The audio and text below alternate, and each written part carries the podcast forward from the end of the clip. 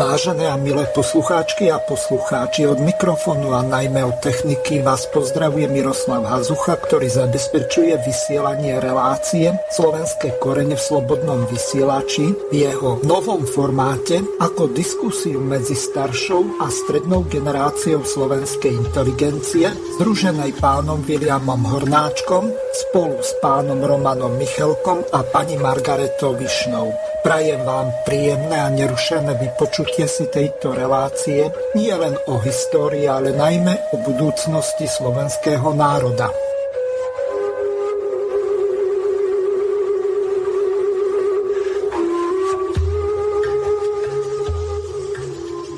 Vážené milé poslucháčky a poslucháči, reláciu, ktorú práve teraz počúvate v premiére, bola vopred nahraná na záznam z dôvodu pracovných a služobných povinností hosti relácií alebo moderátora. Z tohoto dôvodu nebude možné klásť telefonické a e-mailové otázky v reálnom čase, tak aby bolo možné na ne zodpovedať. Pokiaľ túto reláciu počúvate v premiére zo záznamu alebo z archívu Slobodného vysielača, tak môžete pre svoje postoje a názory využiť známu e-mailovú adresu studio.bb.ju zavinačgmail.com Poprosím vás, aby ste v úvode e-mailu napísali, o akú reláciu sa jedná, kedy bola odvysielaná, na ktorú písomne reagujete. Moderátor tieto vaše zaslané otázky a reakcie na reláciu následne prepošle hosťom relácie. Potom už bude záležať len na nich, ako budú na vaše otázky reagovať. Vopred vám ďakujem za pochopenie a ústretovosť. Prajem vám príjemné prežitie nasledujúcich chvíľ s vašim internetovým rádiom Slobodný vysielač, ktorý je financovaný z vašich dobrovoľných darov. Počúvate Slobodný vysielač. Rádio, ktoré vás spája. Vážené milé poslucháčky a poslucháči, od mikrofónu vás zdraví Miroslav Hazucha. Počúvate reláciu Slovenské korene. Jedná sa o cyklus relácií Aké časy to žijeme. Témou dnešnej relácie je od slobody k totalite. Po titul relácie si naši hostia, ktorých vás neskôr predstavím, dali názov Cieľ globalistov Total Control. Takže, vážení poslucháči, hostiami relácie, autora relácie pána Viliama Hornáčka sú Roman Michelko. Zdravím ťa, Roman. Pozdravujem teba, Vila Hornáčka, Fereškondu a samozrejme všetkých poslucháčov. Výborne, takže e, predbehol si ma, tak e, ja takisto srdečne pozdravujem pána docenta Škvrndu. Zdravím vás. Zdravím ako tvorcov relácie i účastníkov, také všetkých poslucháčov a myslím si, alebo vyjadrím skoro také prianie, aby toto horúce leto nám prinieslo aj nejaké dobré zmeny. Výborne, e, takže prejdeme rovno k meritu veci a odovzdávam slovo pánovi Williamovi Hornáčkovi, aby urobil úvod do problematiky, tak aby nám od začiatku, nielen nám v štúdiu, ale najmä našim poslucháčom bolo jasné, že o čom konkrétnom budeme v dnešnej relácii hovoriť. Urobíme si taký aj úvod do problematiky, objasníme si terminológiu, takže pán Hornáček nech sa páči, máte slovo. Ďakujem, všetko dobré všetkým účastníkom našej diskusie a dúfajme, že sa dopracujeme k nejakému reálnemu hm, návrhu na to, ako by sme riešili tieto veľmi vážne veci, ktoré sú súčasťou nášho života a zdá sa, že situácia sa sústavne viac a viac graduje.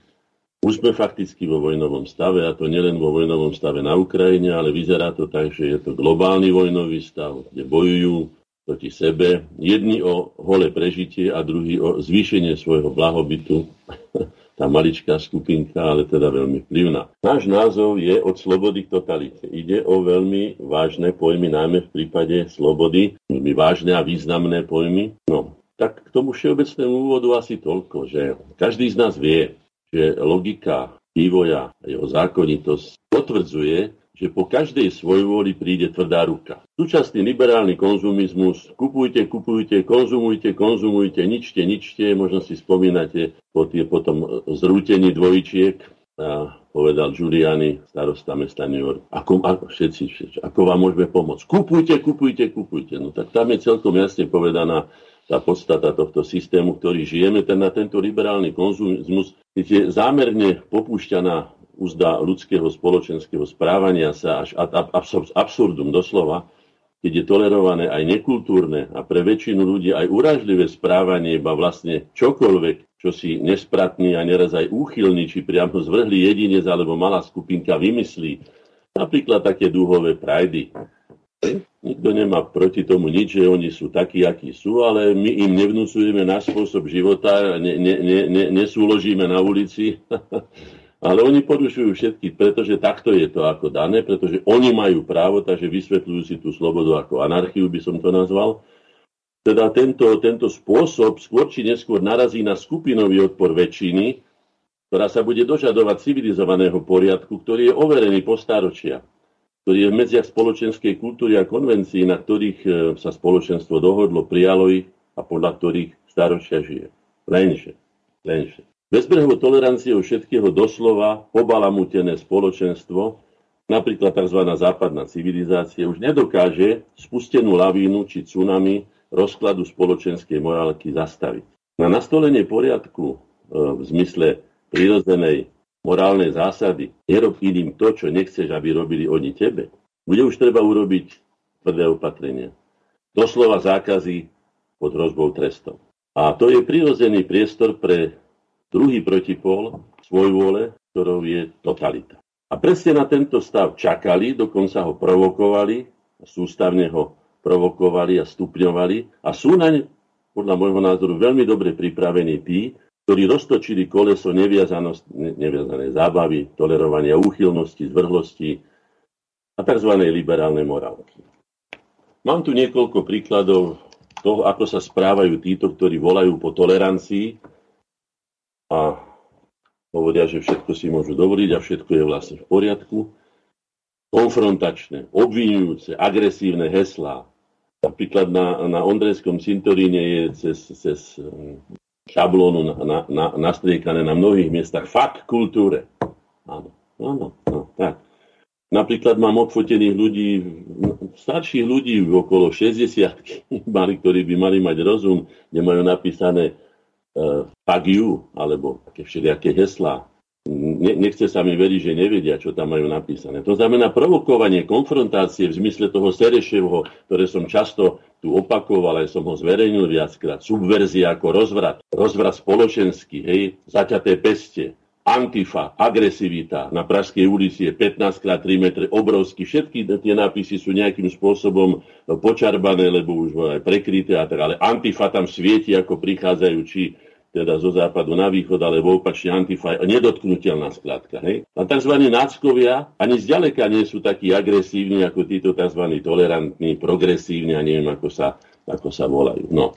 Ehm, mám tu niekoľko snímkov a budem len toľko. Nácek klame. Už aj toto ukazuje to, že to nie je našej proveniencie, pretože u nás by to bol nácko, ale je to nácek. To znamená, že tá centrála je niekde inde, možno, že v Prahe alebo niekde inde, ale na Slovensku nie, pretože ten preklad je nedokonalý a je nesprávny.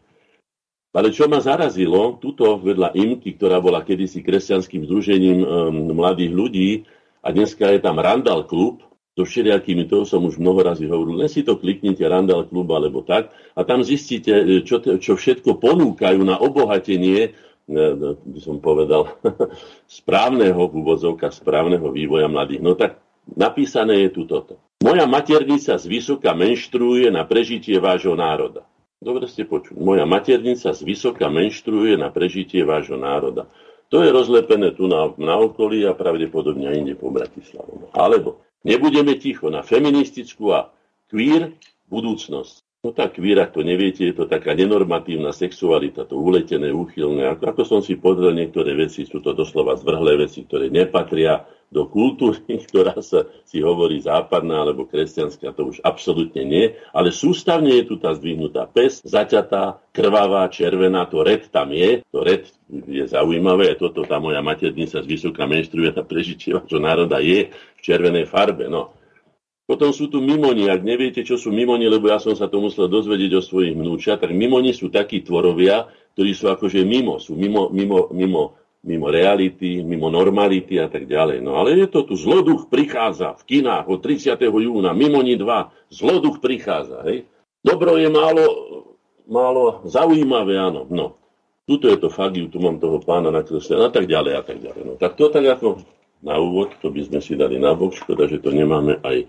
Ale môžete si to po Bratislave pozrieť, je to hlavné mesto Slovenskej republiky, Hlásime sa k západnej, teda tzv. kresťanskej civilizácii. Toto všetko je tu ako tolerované. Nikto to nezmazáva, nikto nehľadá tých ľudí, hoci sme všetci sledovaní tými, akože this area is monitoring a tak ďalej. Akože sme sledovaní v električke a kde, ale toto nikto nesleduje, nikto nikoho nechytil. Domy sú postriekané, ako ja to nazvám, v rozvojovej krajine, pretože nevidel som to napríklad vo Švajčiarsku.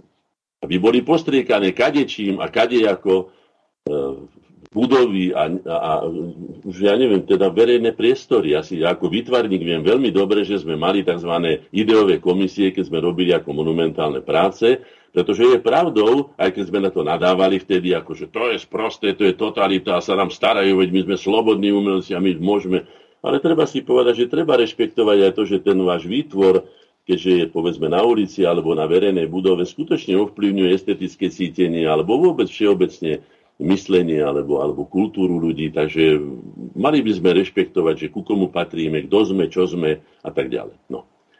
A teraz teda k tej téme ako také. Moja téza znie. Sloboda, chápaná ako prirodzené právo nezávisle rozhodovať o vlastnom živote, je základnou podmienkou ľudskej dôstojnosti. A ľudská dôstojnosť spolu so zdravím tvoria najvýznamnejšie hodnoty úrovne kvality ľudského jestvovania. Možno povedať, že hodnoty život, zdravie, sloboda a ľudská dôstojnosť spolu vytvárajú vzácny a preto aj zriedkavý jav, akým je ľudské šťastie. A kto by nechcel byť šťastný? Kto by netúžil byť šťastný? A kto by mohol byť šťastný, keď nie je slobodný? Zrejme práve preto je sloboda zároveň aj snáď najzneužívanejším pojmom, ktorý úspešne, ktorým úspešne operujú najmä iluzionisti a manipulátori s ľudskou prirodzenosťou. Zápasy a boje za slobodu, či už osobnú, národnú, slobodu názoru, presvedčenia, význania či prejavu, tvoria podstatnú časť ľudských dejín. Je to téma natoľko závažná a pre väčšinu dejov aj kľúčová a určujú sa, že je treba vážne a zodpovedne sa zamyslieť, zhodnotiť a dohodnúť sa, čo pojem sloboda vlastne obsahuje. Čím je typický, jedinečný, čo umožňuje a čo vylučuje. Napríklad anarchiu. No, to, čo som teraz spomenul. Poďme však postupne, lebo pojem sloboda si to určite zaslúži. Čo teda o slobode píšu, aby sme sa dohodli my, aby sme nepodláhli politickej korektnosti, že to obratíme hore nohami, alebo si každý z nás bude vysvetľovať po svojom. Už tak Wikipédia, aj tam sa treba zamyslieť, že kto obsadzuje hesla do, do Wikipédia, mali by sme byť aktívnejší aj my, pretože som si všimol v mnohých prípadoch, že je to veľmi jednostranné. A to, čo ja nazývam národné sily, by sa mali veľmi aktívne, miesto iných hlúpostí, ktorými sa zapodievajú, teda vzájomnou likvidáciou medzi sebou, by sa mali zaoberať tým, aby korigovali tieto heslá a doplňali ich, pretože mnoho raz je tam aj napísaná výzva, že heslo je neúplné a bolo by treba ho doplniť. No tak len tak z povrchu samozrejme, pretože tento pojem sloboda je skutočne veľmi mnohostranný, a každý má právo si ho vysvetliť po svojom, ale je tiež potrebné, ako som už povedal, sa aj dohodnúť na tom, čo v podstate sloboda znamená a čo je pôvodný obsah. Teda čítam a citujem. Sloboda je neprítomnosť donúcovania. E, nemusenie robiť to, čo sa nechce, z čoho však nevyplýva, že smieť robiť všetko, čo sa chce. Preto pojem slobody odlišujeme od pojmu svojvôľa. Pojem slobody je veľmi mnohoznačný, čo sa zneužíva na ideologickú manipuláciu. No tak na rôznu, aj na politickú, aj na, na osobnú a všelijakú. No preto sa pri vyjadrovaní pojmu slobody obzvlášť odporúča indexovanie. No k tomu sme sa trošku tak ako uchýlili. Mám tu taký zaujímavý obrázok Evžena Delacroa, e, Sloboda vedie ľud na barikády. No, je to také, no, som umelec. Je to sloboda s holými prstníkmi, a prípadá mi, prepačte, že to tak poviem, pretože poznám niečo, a vy určite poznáte aj viacej o tom, čo to vlastne bola francúzska buržádna revolúcia, ktorá pod egidou rozumu a múdrosti a tak ďalej sa dopustila niečoho takého, čo by sa dalo voľne aj nazvať mlinček na ľudské meso. Mi prípada ako krátko po znásilnení s manipulovaným a zneužitým dávom. No tak takto vyzerá, ten je vynikajúci, ten obraz je umelecký, teda pôsobivý, všetko je tam. Prečo má holé prsníky tá sloboda, prečo má tak polostiahnuté, to už neviem, to by pán Delaktorá nám vysvetlil, ale ako sa hovorí, že teda umelci majú právo sa vyjadriť. Každý, samozrejme, môjim právom by bolo, miesto toho, čo som povedal, namalovať iný obraz, iným spôsobom. A isté, že sloboda bola mnohorazí, mám ju tu aj zvýraznenú na mnohých iných obrázkoch iným spôsobom. Ale zaujímavé, že na ďalšom z tých obrázkov ako socha je s mečom v ruke.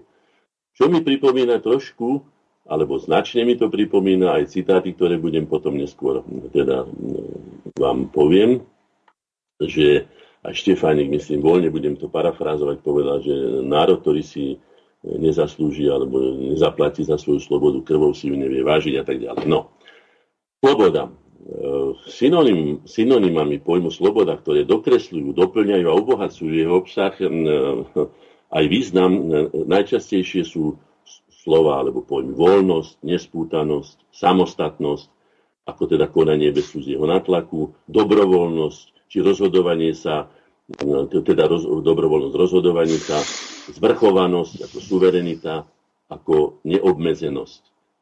Ale najviac sa pojmu sloboda e, blíži, alebo je blízky pojem nezávislosť. Možno dokonca povedať, že mierou slobody je miera nezávislosti subjektu od iných. Je to už bezpečnosť alebo sebestačnosť. Za takúto slobodu, národnú slobodu Slovákov, bojovali všetky generácie slovenských vlastencov, aby sme boli čo najmenej závislí od iných, teda čo najviac nezávislí, čiže slobodní. Aby bolo Slovensko slovenské, nie cudzie. Preto sme národným silám slovenskej spoločnosti, Roman si to pamätá, navrhli aj hlavné spoločné heslo za slovenské Slovensko.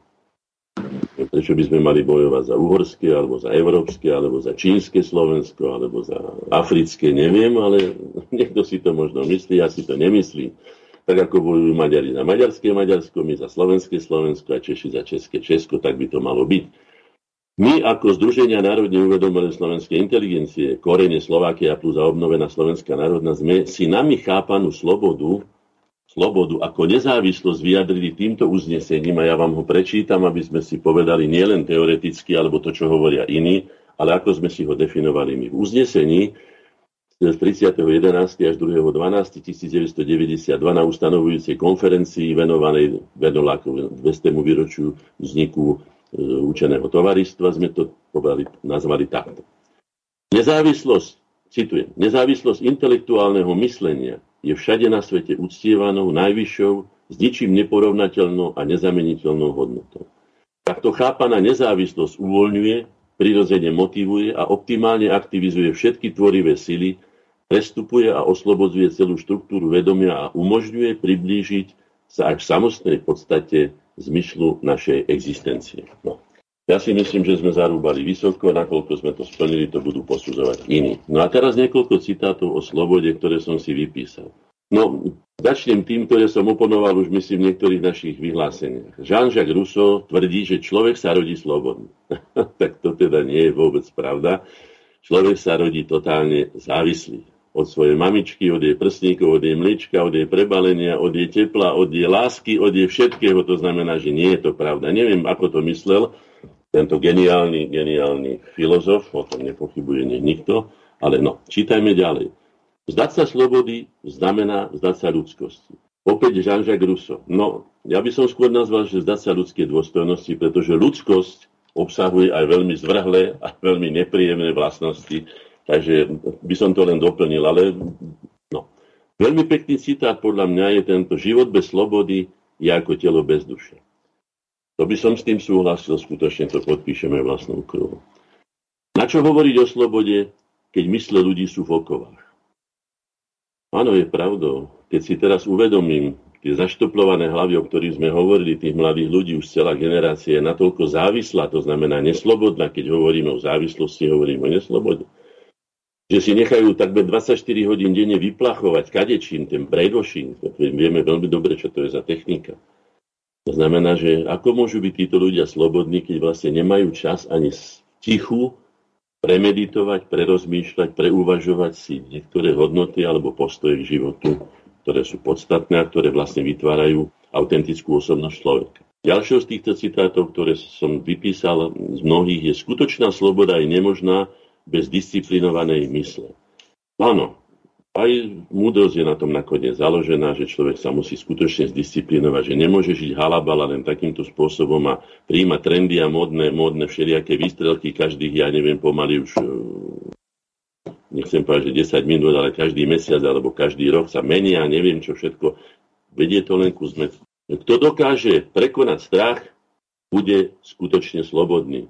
Napísal to Aristoteles, ale keďže vieme, že Alexander Veľký bol žiakom Aristotela, tak by som povedal, že Alexander Veľký si to veľmi osvojil, až by som povedal, nadosvojil. Ten, kto dokáže prekonať strach, bude skutočne slobodný. No tak Alexander Veľký s tým strachom si ruky nepodával a dosiahol skutočne významné veci, najmä teda tou, tou rozširovaním kultúry greckej.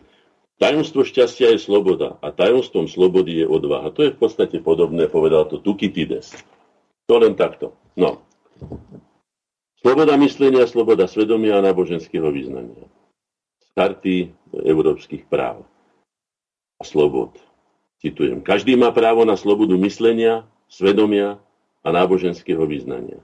Po ďalšie, právo na výhradu vo svedomí sa uznáva ale je tu doplnené v súlade s vnútroštátnymi zákonmi, ktoré upratujú, teda upravujú výkon tohto práva. No, je to, je to nie na diskusiu takúto, ako budeme viesť my, je to na, na mnohej konferencii, aby sme skutočne priznali človeku tú slobodu, ktorá mu právom patrí, ktorá, ktorá, ktorá posilňuje jeho, jeho ľudskú dôstojnosť, jeho práva a slobody, ale samozrejme tam to začína tým, tým známym alebo najznámejším, E, myslím, že nejaký John Locke alebo niekto, nejaký anglický filozof to povedal, moja sloboda končí tam, kde začína sloboda iných.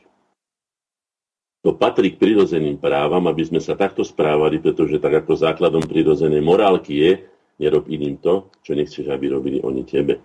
Pokiaľ by sme aspoň tieto základné pravidla dodržiavali, tak by sme nemali toľko problémov, ako ich máme. Teda sloboda ako základná podmienka ľudskej a národnej dôstojnosti. Tak som to charakterizoval, a tak mi to teda vychádza. A ešte podmienkam slobody, ktoré, o ktorých si myslím ja, môžeme sa teda potom už e, pustiť do tých ďalších vecí.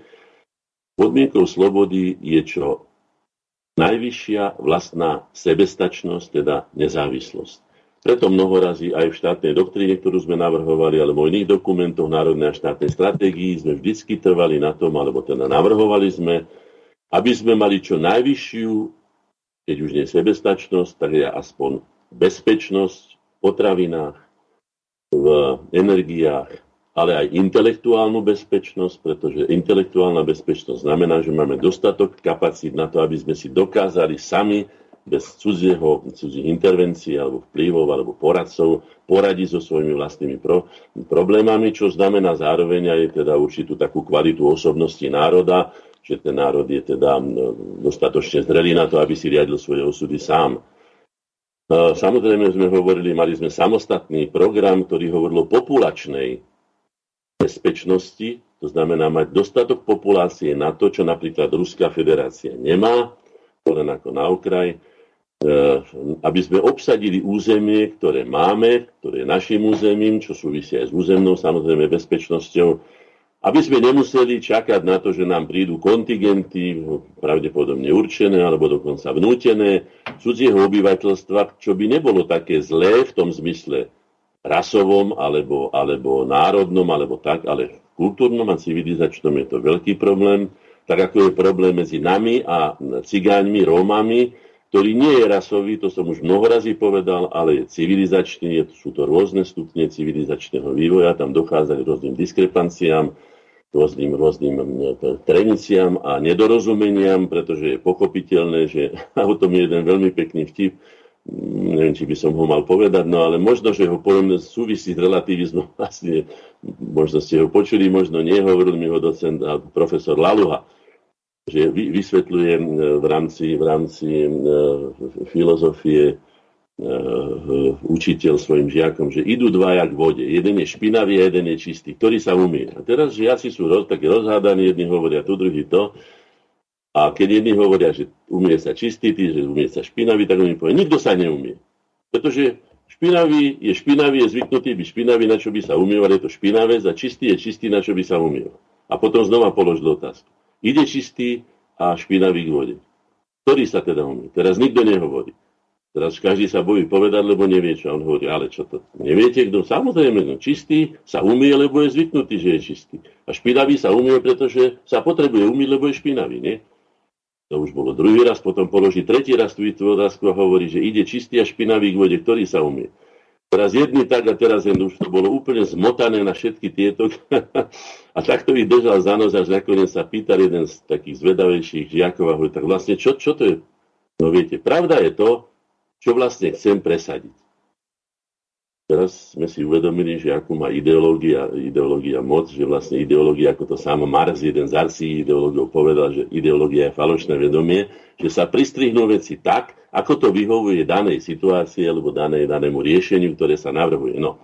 Ešte k ďalším podmienkam slobody by som povedal, podľa môjho názoru patrí sociálny zmier.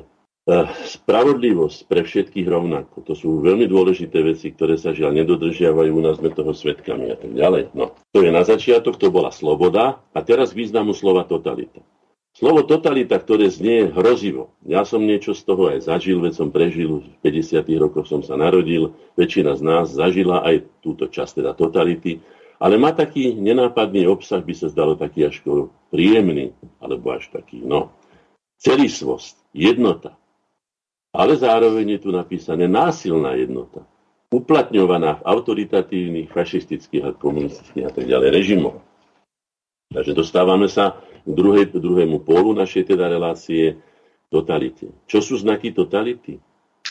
Okrem iných znakov výrazných, teda ako napríklad nadvláda úzkej skupiny ľudí, oligarchovia, vojenská chunta a tak ďalej, e, ozbrojené zložky, e, Pamätáme si tú okupáciu v roku 1968.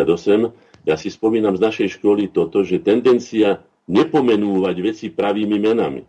Iste vám to pripomenie aj terajšiu situáciu. Ja si pamätám, že keď profesor Hložník, kvôli ktorému chodili študovať zo západnej Európy žiaci grafiku, geniálny grafik, hej, bol vyhodený zo školy, neprešiel teda previerkami kádrovacím, pretože povedal, že to, čo je, prišlo semka teda v rámci toho kontingentu vojsk Varsajšej zmluvy, je okupácia. Čiže pomenoval vec pravým menom, ale doplatil na to, pretože v totalite je tendencia nepomenúvať veci pravými menami. No. Či sa blížime a či sme v totalite aj teraz v istých veciach si môžete porovnať na skutočnosti. Potom neschopnosť prijať kritiku, reformovať sa, alebo netolerancia. Kto nejde s nami, ide proti nám. Ja som mnohým ľuďom na koreňoch povedal, že aj tí ľudia, ktorí nejdu s nami, ale nie sú proti nám, sú vlastne s nami už tým, že nám nevytvárajú protitlak našim. Takže zobral som to z iného hľadiska a preto korene teda dosiahli aj takú, takú početnosť, ale aj, aj význam v tom zmysle, že sa tu stretli ľudia, ktorí napríklad na ulici sa nezdravili, alebo sa, ja neviem, odpalovali cez nejaké polemiky v novinách a neviem čo, ale tu riešili spoločný slovenský problém, pretože povýšili svoje osobné, stranické, či náboženské, či neviem aké ego, ponížili teda, respektíve dali ho do služby národnému záujmu a riešili tu na problémy, problémy celoslovenské. Zametanie nepríjemných vecí pod koberec je taká typická vlastnosť, alebo deformovanie jazyka. Á, tu sme doma, politická korektnosť. Slova strácajú svoj význam a všetko vedie k, dezorientácii. Áno, táto cieľená chaotizácia, ako sme to nazvali my aj babylonizácia, je zámerná.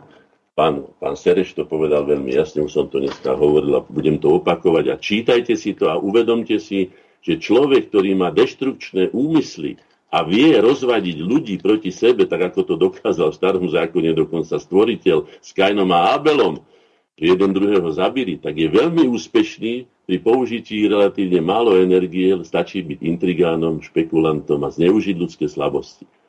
Totalita ako celok je súhrn elementov a procesov z hľadiska ich vzájomnej súvislosti.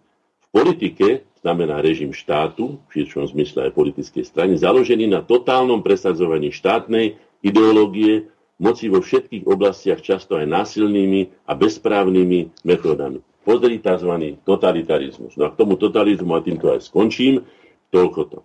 Totalitarizmus alebo totalizmus je v politike uplatňovanie alebo snaha o uplatňovanie zásady totality.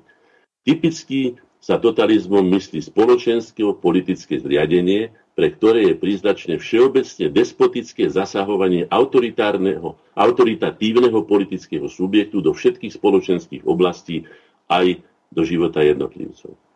Pred tu je napísané, vidíte, to je Wikipedia. Pred nežnou revolúciou, tak to som rozškrtal, pretože žiadna nežná revolúcia sa tu nikdy neuskutočnila, ale vidíte, zavádzajú to tvrdohlavo.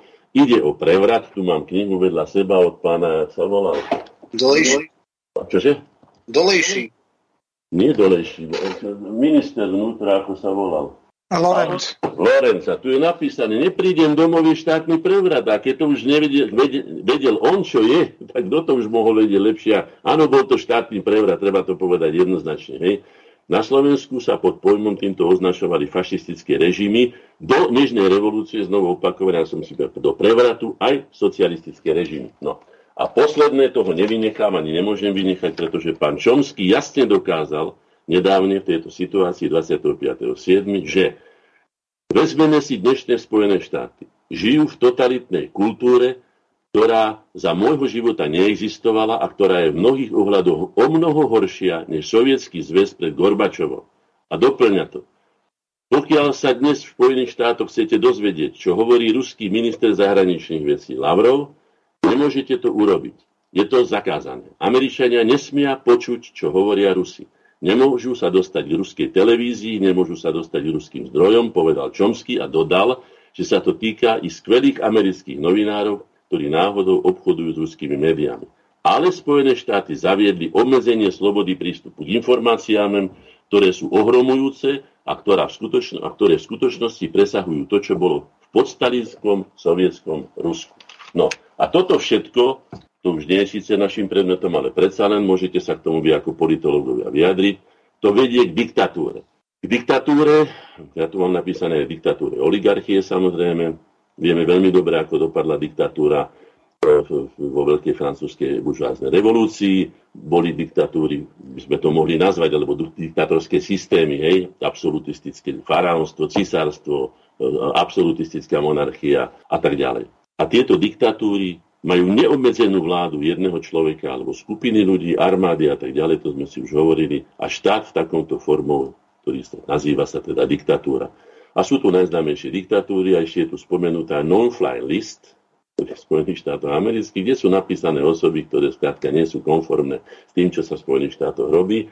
Pripomína nám to možno súlovú súlové listiny, prostribovaných a tak ďalej. Priatelia, toľko úvod k tejto tematike, ktorá je a môžeme sa pustiť do toho, čo to vlastne ideme dneska rozoberať. Teda sloboda a môžeme si dať aj pesničku, nech sa páči, pána Ráža.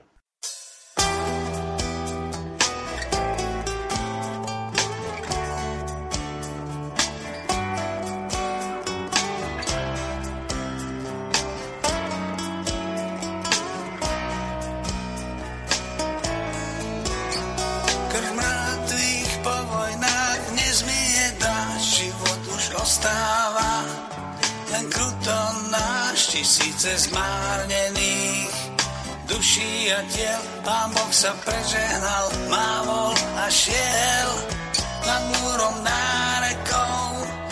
Ostal stá čas z obetí. Je niečo v nás, voľa čo vzájomné. Povzdých aj strach, život je na chvíľu, na prach je prach. Diablovi lokají, Smejú sa na falošné dohody Mierových drám je len v čítankách.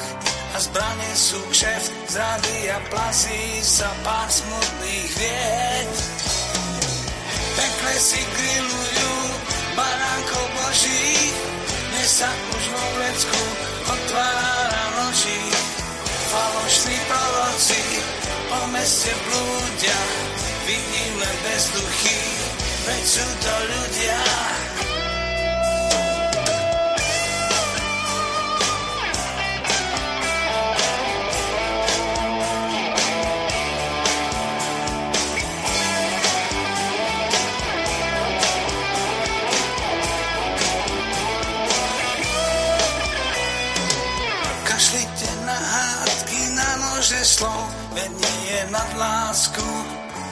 Žite s ňou, stačí len obzrieť sa. Okolo nás na pokoj dávno bol najvyšší čas. Kašlite na hádky, nech duní smiech aj malým vojnám. Hovorte nie, stačí len obzrieť sa. Okolo nás, hoci už na pokoj nemáte čas. Pekle si grillujú barákov božích, dnes sa už vo vecku otvára noží. Milujte, stačí to, pán Boh už málo, to zlo aj so zlými vyrieši diabol.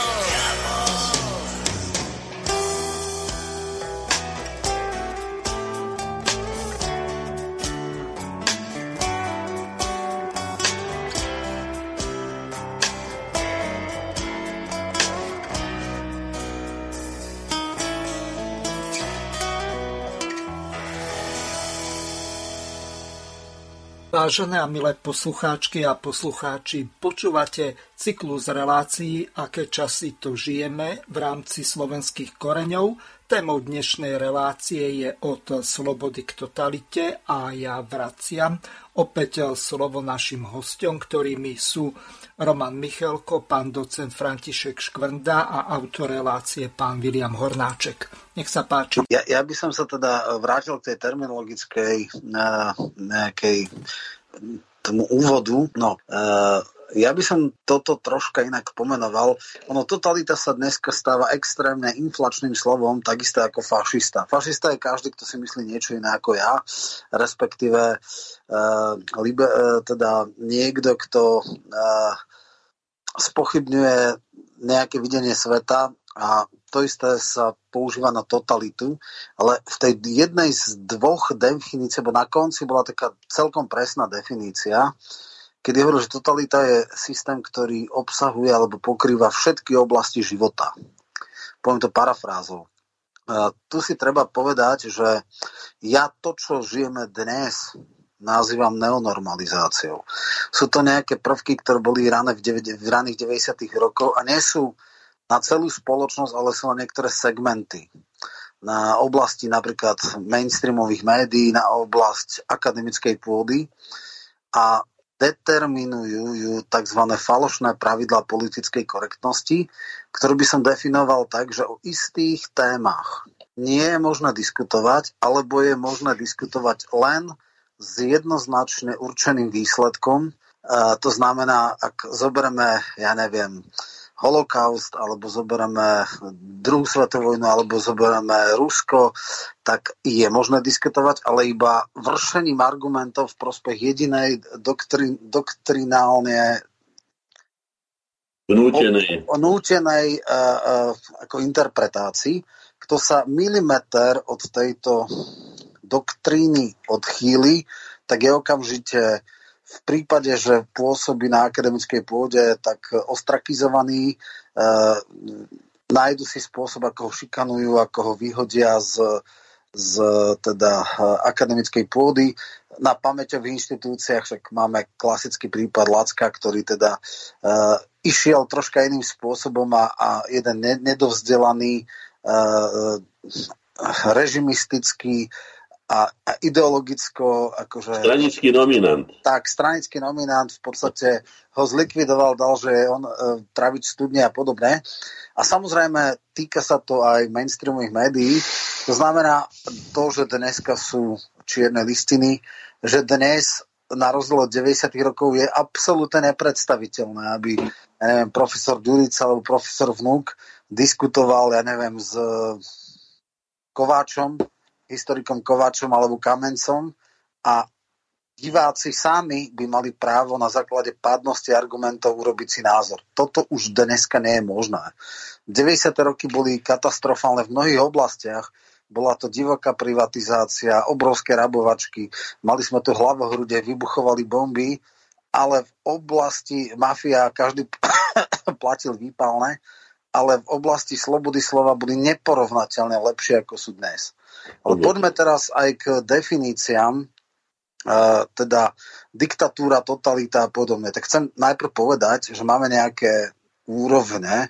Máme teda takzvanú, ja neviem, dokonalú nie, ale reálnu demokraciu, potom máme takú demokraciu s prívlastkami, máme semi-autoritatívne režimy, autoritatívne, máme vojensko-politické alebo monarchistické diktatúry a potom ako najvyšší úroveň máme totalitné diktatúry. Čiže pozor, totalitná diktatúra je oveľa viac ako bežná diktatúra. Diktatúry vo všeobecnosti majú záujem na tom, aby ľudia ich pasívne tolerovali, ale nevyžadujú aktívnu spolúčasť. Totalitné diktatúry všetky oblasti života, kultúru, umenie, literatúru musia mať pod absolútnou a doktrinálnou kontrolou a neexistuje taká oblasť života, ktorá by bola ako keby voľná. V bežnej diktatúre sú bežne tolerované nejaké umelecké výtvory. Ehm, v podstate zväčša tieto diktatúry nezasahujú do duchovného oblasti, ja neprenasledujú ne, náboženstvo a podobne. E, a v podstate ľuďom stačí, že alebo tým diktátorom, tým vojensko-policajným diktatúram alebo monarchistickým diktátorom stačí, ak obyvateľstvo je politicky pasívne, žije si svoj život, nerieši politiku, ale zase na druhej strane tá diktatúra nezasahuje viac menej do súkromia. Dneska sme v takej hybridnej časti, kedy máme teoreticky a ešte stále aj prakticky uh, no, ne, ne, nechcem povedať, že slobodu slova, ale akože za názory likvidujú sa ľudia profesne. Nie až tak trestnoprávne, alebo teda sú už aj prvé pokusy, ale zatiaľ nedokonané.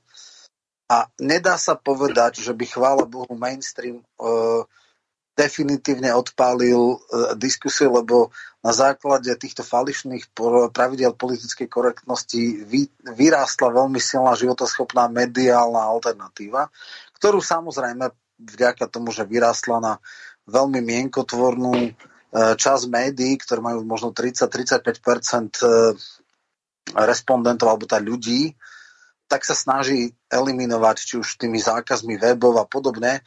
A máme tu prvé známky, že sa snaží eliminovať iné názory. No ale ešte stále nás neposielajú do Jachimova, ešte stále nás až tak trestnoprávne nelikvidujú.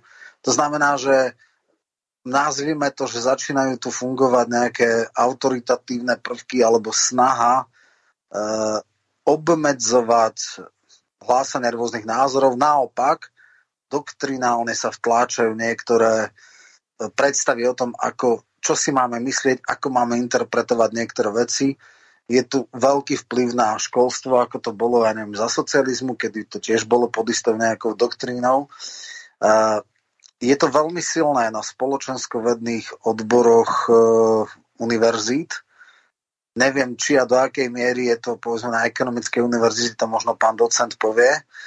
A s týmto musíme žiť a musíme sa uh, teda staviať proti tomu, aby tento trend nejak ďalej avansoval, teda narastal a, a v podstate uh, aby ten, ten model spoločnosti naopak sa zglajšaltovala a tak. Treba ešte takú jednu zásadnú poznámku, že tento trend tu prišiel paradoxne z amerických e, univerzít, kde na, naozaj genderové štúdie a akože pozitívna diskriminácia menšín a e, je xx prípadov, kedy naozaj veľmi uznávaní ľudia sú šikanovaní, likvidovaní, dehonestovaní a podobne, čo samozrejme viedlo k možno aj nejakým protitlakom. Takže dnes sa ukazuje, že tento model politiky alebo verejného priestoru alebo verejnej atmosféry, atmosféry v mediálnom a verejnom priestore ako taká pružina vystrelujú do opačnej smery, uh, strany a začína generovať možno politicky nekorektných politikov, ktorí uh, jednoducho ešte stále majú tú šancu povedať, tak takto nie. A áno, to sú aj prvky alebo prejavy takého, takejto politiky je samozrejme zvolenie Trumpa v Amerike voči tomu mediálnemu a politickému establishmentu. E, je to relatívne veľký úspech Lepenovej, aj keď samozrejme volebný systém v Francúzsku extrémnym spôsobom eliminoval až donedávna jej politický výsledok, ani teraz nezodpovedá uh, celkovo teda jej reálnemu vplyvu, ale je to podstatne lepšie, než to bolo predtým. Ona prelomila istú bariéru, ktorá bola tam nejakými nástrojmi politickými uh, teda vy, vybudovaná. Vidíme, že v Taliansku bratia e, talianská e, ako teda kvázi populistická, ale strana anti-mainstreamová má vysokú mieru pravdepodobnosti, že vyhrá voľby. Vidíme tu Orbánové Maďarsko, čiže je tu aj silný protitlak len ten protitlak musí niekto uchopiť a zobrať túto zástavu slobody slova alebo slobody prejavu, slobody názoru a hlásania normálnych vecí a e, netreba dávať tie defetistické reči, že žijeme v totalite. Ešte nežijeme v totalite. A totalita je najvyšší stupeň diktatúry, takže my žijeme v nejakej v nejakom pokuse o obmedzovanie slobody slova isté autoritatívne prvky v ovládnutí médií, ale verím a dúfam, respektíve ako treba to jasne povedať, uh, ak by sme žili v totalite, žiadne slobodné vysielače a písanie a rokovanie a hovorenie a kritika systému bola absolútne nemožná, alebo keď tak, na nejakej cele v trestaneckej kolónii. Takže musíme robiť všetko preto, aby sme sa do tohto stavu totality nedostali. Neviem, pán Škvrnda? No dobre, takže ja sa rád zapojím do tejto diskuzie. E, je to, ako ja s obľubou používam taký prívlastok, veľmi protirečivé. E, začal by som takým širším filozofickým pohľadom, že totalita je bežný pojem a znamená celistvosť. To znamená, že tie kúsky zapadajú do celku. Majú v ňom svoju pozíciu, nie sú rovnaké. Takže to je veľmi všeobecne filozoficky zobrané eh, chápanie totality, čo je dneska nepripustné a deformované v takomto zmysle. Ako tu už bolo povedané, niektoré pojmy sa nadužívajú, zneužívajú, dáva sa im nepravý obsah a keď to počuje niekto, ktorý nemá možnosť rozmýšľať nad svojim životom, lebo musí premýšľať nad tým, ako vyjde z toho platu, ktorý má, aby zaplatil za bývanie, ošatil sa, najedol sa a ešte niektoré ďalšie drobnosti naplnil. Takže to je prvá taká veľmi všeobecná poznámka.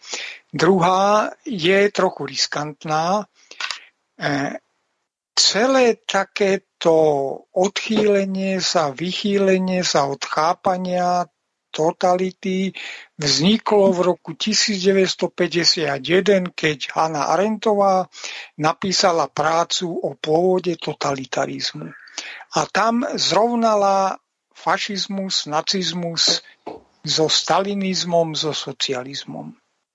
No, e, nebudem to ďalej rozoberať, že to sú neporovnateľné veci, ale tu sa to začalo nejakým spôsobom zvrhávať. A od tých čas je totalita nie filozofickým pojmom, ale politickou nadávkou.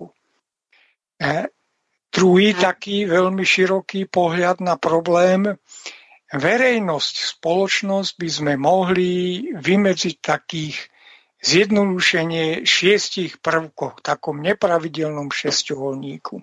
Začína to ekonomikou, tým, čo mám k dispozícii, aby som mohol žiť. Jeden z problémov národov je v tom, že bohatstvo je rozdelené nerovnomerne a to prináša množstvo problémov a už aby som sa nezamotal, takže toto musím konštatovať ako prvé východiskové. Druhé z toho je moc politika. To, že niekto má menej a niekto má viac, by nebol problém. Problém nastáva v tom, ak toto vedie k nerovnosti, toto vedie k tomu, že tí z pravidla, ktorí majú viac, ovládajú tých, čo majú menej a Môžeme to označiť rôznym slovom, ale končí to z pravidla rôznymi podobami vykorisťovania. Tretím potom takým prvkom by bol spôsob komunikácie v týchto podmienkach moci a bohatstva, nejaké mediálne osvojenie priestoru, alebo by sme to mohli spojiť aj so štvrtým prvkom, kultúrou, s nejakými hodnotami, normami, ako sa oni šíri, ako sa objavujú, ako sa interpretujú v živote, ako sa k ním ja môžem dostať. Pokojný život je pre mňa isté veľkou hodnotou, ale nemusím sa nachádzať objektívne v tých podmienkach, kde by som ho mal.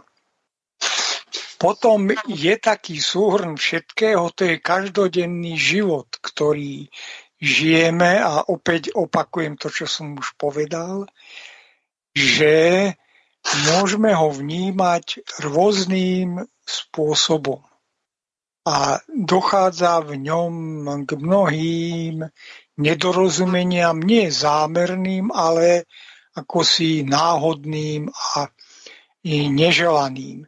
No a potom šiestým takým prvkom by sme mohli označiť v tomto zjednodušenom pohľade boj, ktorý je prirodzenou súčasťou každého života, úsilie, zlepšiť sa, predbehnúť niekoho iného. To je potom súperenie, objavuje sa žiaľ na vrcholi tohto e, prvku násilie a vojny.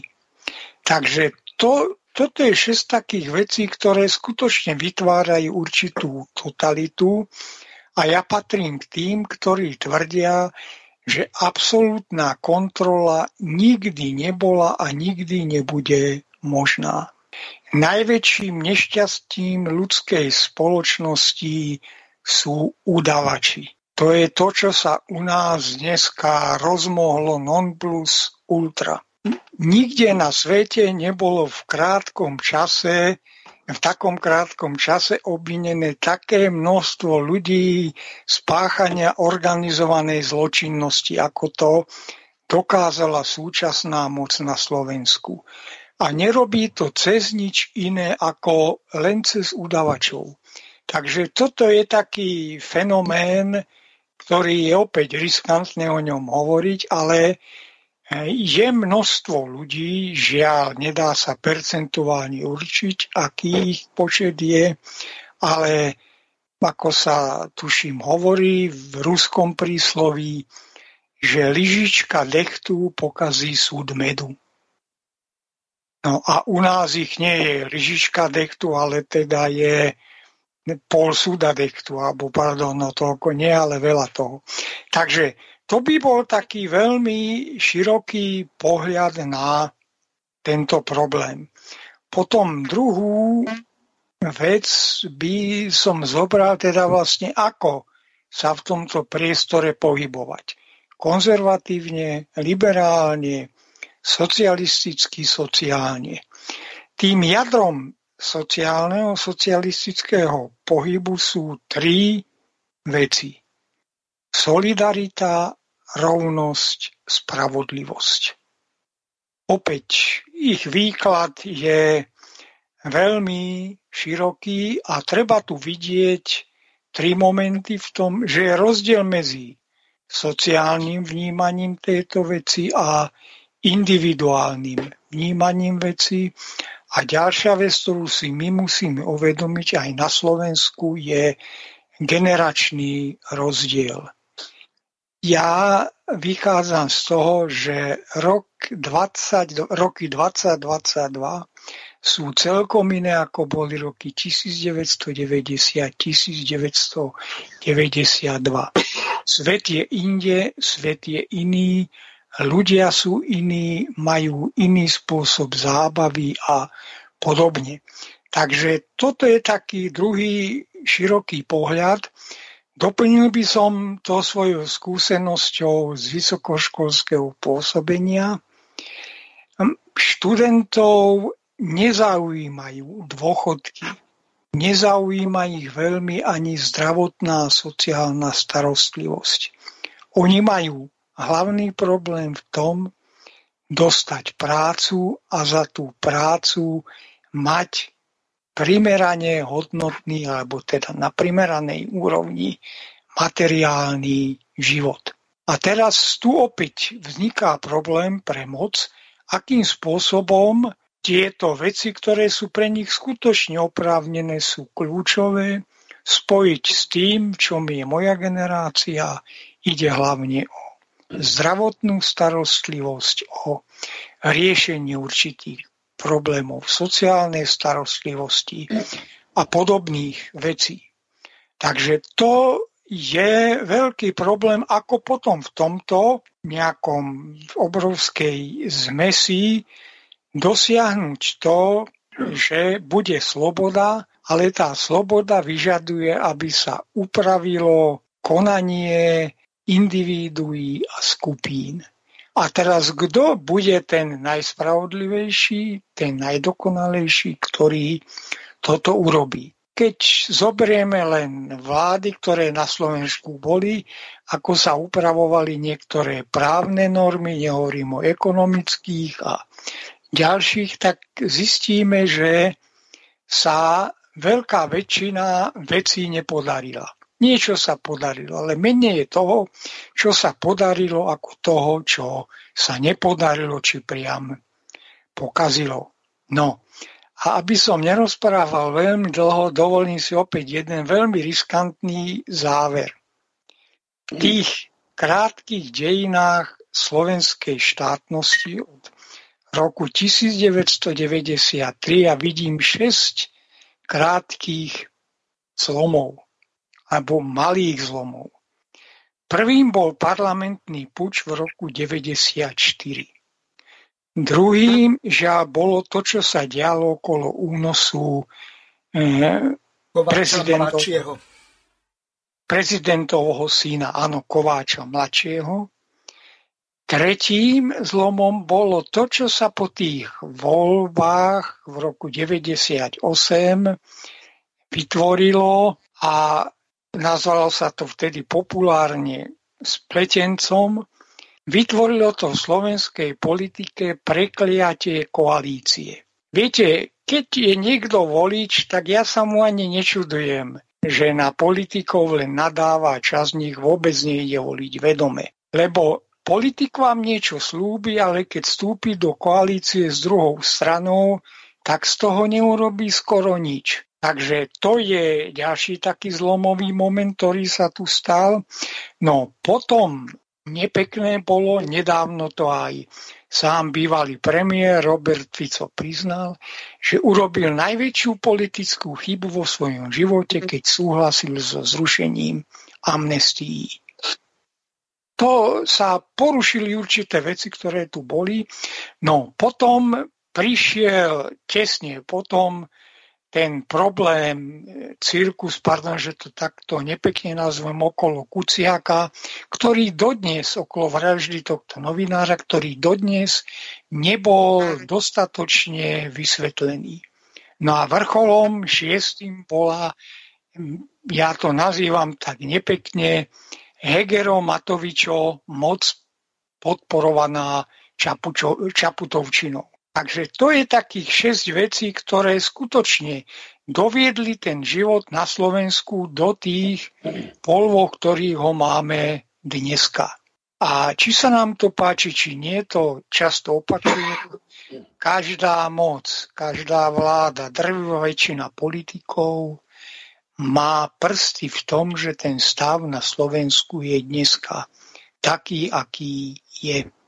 Takže No, takýmto trochu skeptickým až cynickým záverom by som ukončil to moje prvé vystúpenie a potom sa ešte vrátim do diskuzie k ďalším veciam. Počúvate Slobodný vysielač. Rádio, ktoré vás spája. Ďakujem. Ja by som mal nejaké poznámky, ak dovolíte k tomu, čo ste povedali. Roman, k tej alternatívnej komunikácii, k tej možnosti, že zatiaľ máme tú slobodu. Keď som tak uvažoval z dostupných vedomostí, ktoré mám spolu s priateľmi, ktorí sú aj z vojenskej oblasti a tak ďalej, tak sme dospeli k tomu, že ak začne skutočná vojna, globálna svetová vojna, začne tým, že zostrelia jedni druhým, alebo prvý, druhým, neviem ktorým, ale tie riadiace strediska, ktorými sa dneska fakticky riadi vojna. To už nie je spozemné, to sú tie kozmické síly. To sa ešte nestalo. S tým veľmi súvisí to, čo urobili Američania v Srbsku, bývalom, teda v, bývalej Jugoslávii, že tými bombami, ktoré mali, mali, mali uhlíkové vlákna, zlikvidovali vlastne elektrický prúd alebo dodávku elektrického prúdu, čím dos- paralizovali celú spoločnosť, jej komunikáciu. To znamená, že naša komunikácia je táto, ktorú my máme, je tak vratká, založená na tom, že ten, kto má tú moc, a to je vojenská, teda brachiálna moc, urobí to, čo chce urobiť, tak nás vypne a nepotrebuje robiť nič. Mám bratranca, ktorý mi povedal, že kým tam vy už dávno odhľadu podochnete v tej Bratislave, tak my ja ešte mám 4 mrazáky tu na Bravčového a hen to hovorím. Nemáš. Nemáš. Vypne prúd, tak do 4 dní a všetko môžeš to vyházať na hnoj. No takže toto len taká poznámka k tomu, aké je to vratké, to, čo sa nám zdá, že teda je to sloboda a kto to má v rukách. Potom k rovnostárstvu by som sa vyjadril toľko, že samozrejme rovnostárstvo to je veľmi nesprávna taká filozofia, alebo áno, Ide o sociálny zmier, každý by mal mať dôstojný život zabezpečený, ale na základe zásluh, ktorými prospeje všeobecnému dobru alebo prospešnosti celého spoločenstva. To znamená, že žiadne také všelijaké výhody, pretože má niekto stranický preukaz, alebo momentálne vyhrali voľby, alebo je stranickým nominantom. Ale je tiež pravdou, že ľudská povaha je taká, že zbožňuje tieto klientelizmy a tieto, tieto no, rodinkárstva a neviem čo všetko a že ťažko to je odstrániť z ľudskej prírodzenosti, keď toľko ja ho teda veľmi často mm, citujem a som teda človek, ktorý mm, sa o ňu opiera, že ľudská prírodzenosť je predsa ale najmen, menej škodná, najmä keď poznáme jej zákonitosti, tak vieme predvídať, čo sa asi úplne, úplne stane.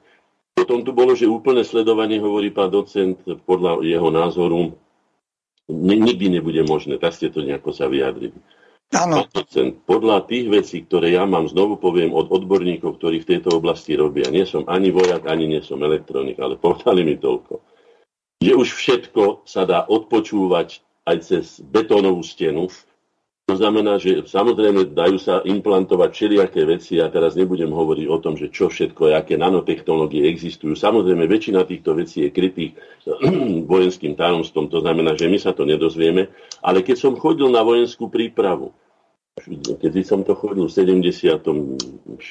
70 štvrtom, treťom, štvrtom roku, alebo ešte to je jedno skladka, v 70. rokoch začiatkov, už vtedy nám hovorili, že sú také sledovačky hore na orbite, že sú schopní rozoznať, aké noviny čítame my dolu na Zemi. No, možno, že nie všetky písmená, ale takto nám aspoň vtedy hovorili. Odtedy to pokročilo neuveriteľným spôsobom.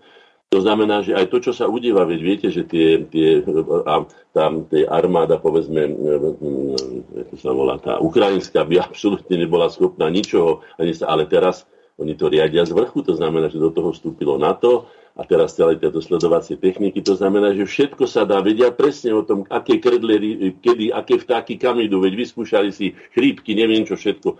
Ja vám poviem len to, môj osobný názor. Nebudem vám oponovať ani vám brať, bol by som šťastný keby sa podarilo zachovať ľudskú intimitu ako základ ľudskej dôstojnosti, aspoň niečo také, ale keďže viem, aké sú tie CT a najmä tie, bože, ako sa to, e, e, magnetické rez, re, re, rezonancie, tie, tie prístroje, ako presne vedia, ktoré sa zapínajú pri akých pocitoch, ktoré centrá mozgu a tak ďalej, čiže skoro vedia, vedia takmer prečítať, hej, čo si myslíte? To som trošku nasadil, ale teda ako cítite? Čomu máte aký pocit? Tam sú tie detektory lži a tak ďalej.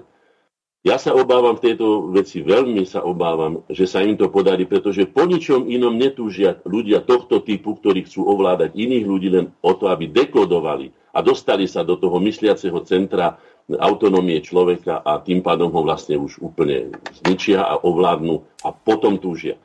A ja by som si prijal, aby to tak nebolo, ale tie veci, ktoré sa mi dostávajú od ľudí, ktorí sú v tejto veci nanotechnológií, najmä elektroniky a tak ďalej, ma veľmi tam teda ako znepokojujú. Ďalšia vec je sociálny kredit. Spomínam si, ako sa pán Ondriaš vyjadril k tomu, to aj verejne dal v nejakom časopise, Roman mi ho myslím dal, Že však to je v poriadku, že však to je lepšie, budú sledovaní tí ľudia, tí, tí, tí hochštapleri a podvodníci a zlodeji a hento a tamto a tamto. No, môžem povedať len toľko na túto vec, že opäť je tu ľudský faktor. Niekto bude ten sociálny kredit, on bude síce napísaný, ale budú tam opäť komisári, čiže ľudia, rozhodcovia, ktorí budú hovoriť, čo je už začiarov, čo ešte nie je začiarov. A dojde tam znovu k zneužitiu, to znamená, že toto sledovanie a takéto bodovanie a tieto veci skutočne významným spôsobom obmedzia slobodu človeka. Ja som tú reláciu teda koncipoval v tom zmysle, že vlastne tá pyramída nie je totalitarizmus alebo despocia, čo sme to mali, ale sloboda že to je to najväčšie, čo môžeme získať. To znamená, že to je základňa našeho dnešného teda meditovania, podľa mňa, aspoň si to tak myslím, najcennejšia, najhodnotnejšia, najvzácnejšia, najnenahraditeľnejšia, neviem aká. O ňu sa veľmi bojím, lebo sám cítim už to, že už ani my nemôžeme oproti tomu, čo aj Roman povedal, hej, v tých 50 teda v 90 rokoch, my sme sa dostali do slovenského rozhlasu. Mali sme diskusné relácie aj s opozičnými, tvrdopozičnými. Ja si pamätám, čo som mal s Čákym, alebo s Labudom, alebo ja neviem, s inými v televízii. Je to vylúčené dneska. To znamená, že tá sloboda chradne pred našimi očami. Tá, tá, tá základňa sa, sa stvrkáva, sa rozpukáva, je zle. A, a a uzavriem to len tým, čo som povedal už dávno, mnoho razy som to povedal aj pánovi Mečiarovi, keď sme my sedli tu na ako teda Združenie slovenskej inteligencie a mnohí, mnohí ľudia uvažovali na dané témy, aj o zákonoch, alebo rozhodnutiach a tak ďalej. A vtedy som mu povedal to. A čo sa vy stali bojíte? A čo vy stali do toho? A tu, Takto skákal do mňa pán Mečiar som povedal, pán Mečiar, ja som bol takto vychovaný, že budem radšej zvonárom ako hrobárom že budem radšej zvoniť a možno, že budem zvoniť niekedy nie celkom, ako sa povie, ale budem radšej zvoniť, ako budem zvoniť na pohrebe, pretože tento národ si nezaslúži, aby sme boli lahostajní k jeho osudu, pretože už zažil taký ťažký osud. A teraz, keď vidíme, že ide o nové prerozdelenie Európy, najmä východnej, že sa môže skutočne stať nová časť tejto východnej, stredovýchodnej Európy a že môžeme prísť aj o štátnosť. Ja keď vidím, že tá štátnosť už nemá žiadnu silu, že ho nikto nedrží, že ho nikto, prepačte za výraz, niekto ho nelúbi, Nikto si ho neprivlastňuje. Už aj my sme skoro impotentní, my ako opozícia, teda ako národné síly, veď už nekomunikujeme, veď to je strašné, čo sa deje. Táto lahostajnosť je zabíjajú sa, to musí cítiť predátor, či už polský alebo maďarský. A on má svoje plány. Spomeniete si na plán Serešov, ktorý je takým prepojením medzi týmito vecami na Euroregión Karpaty?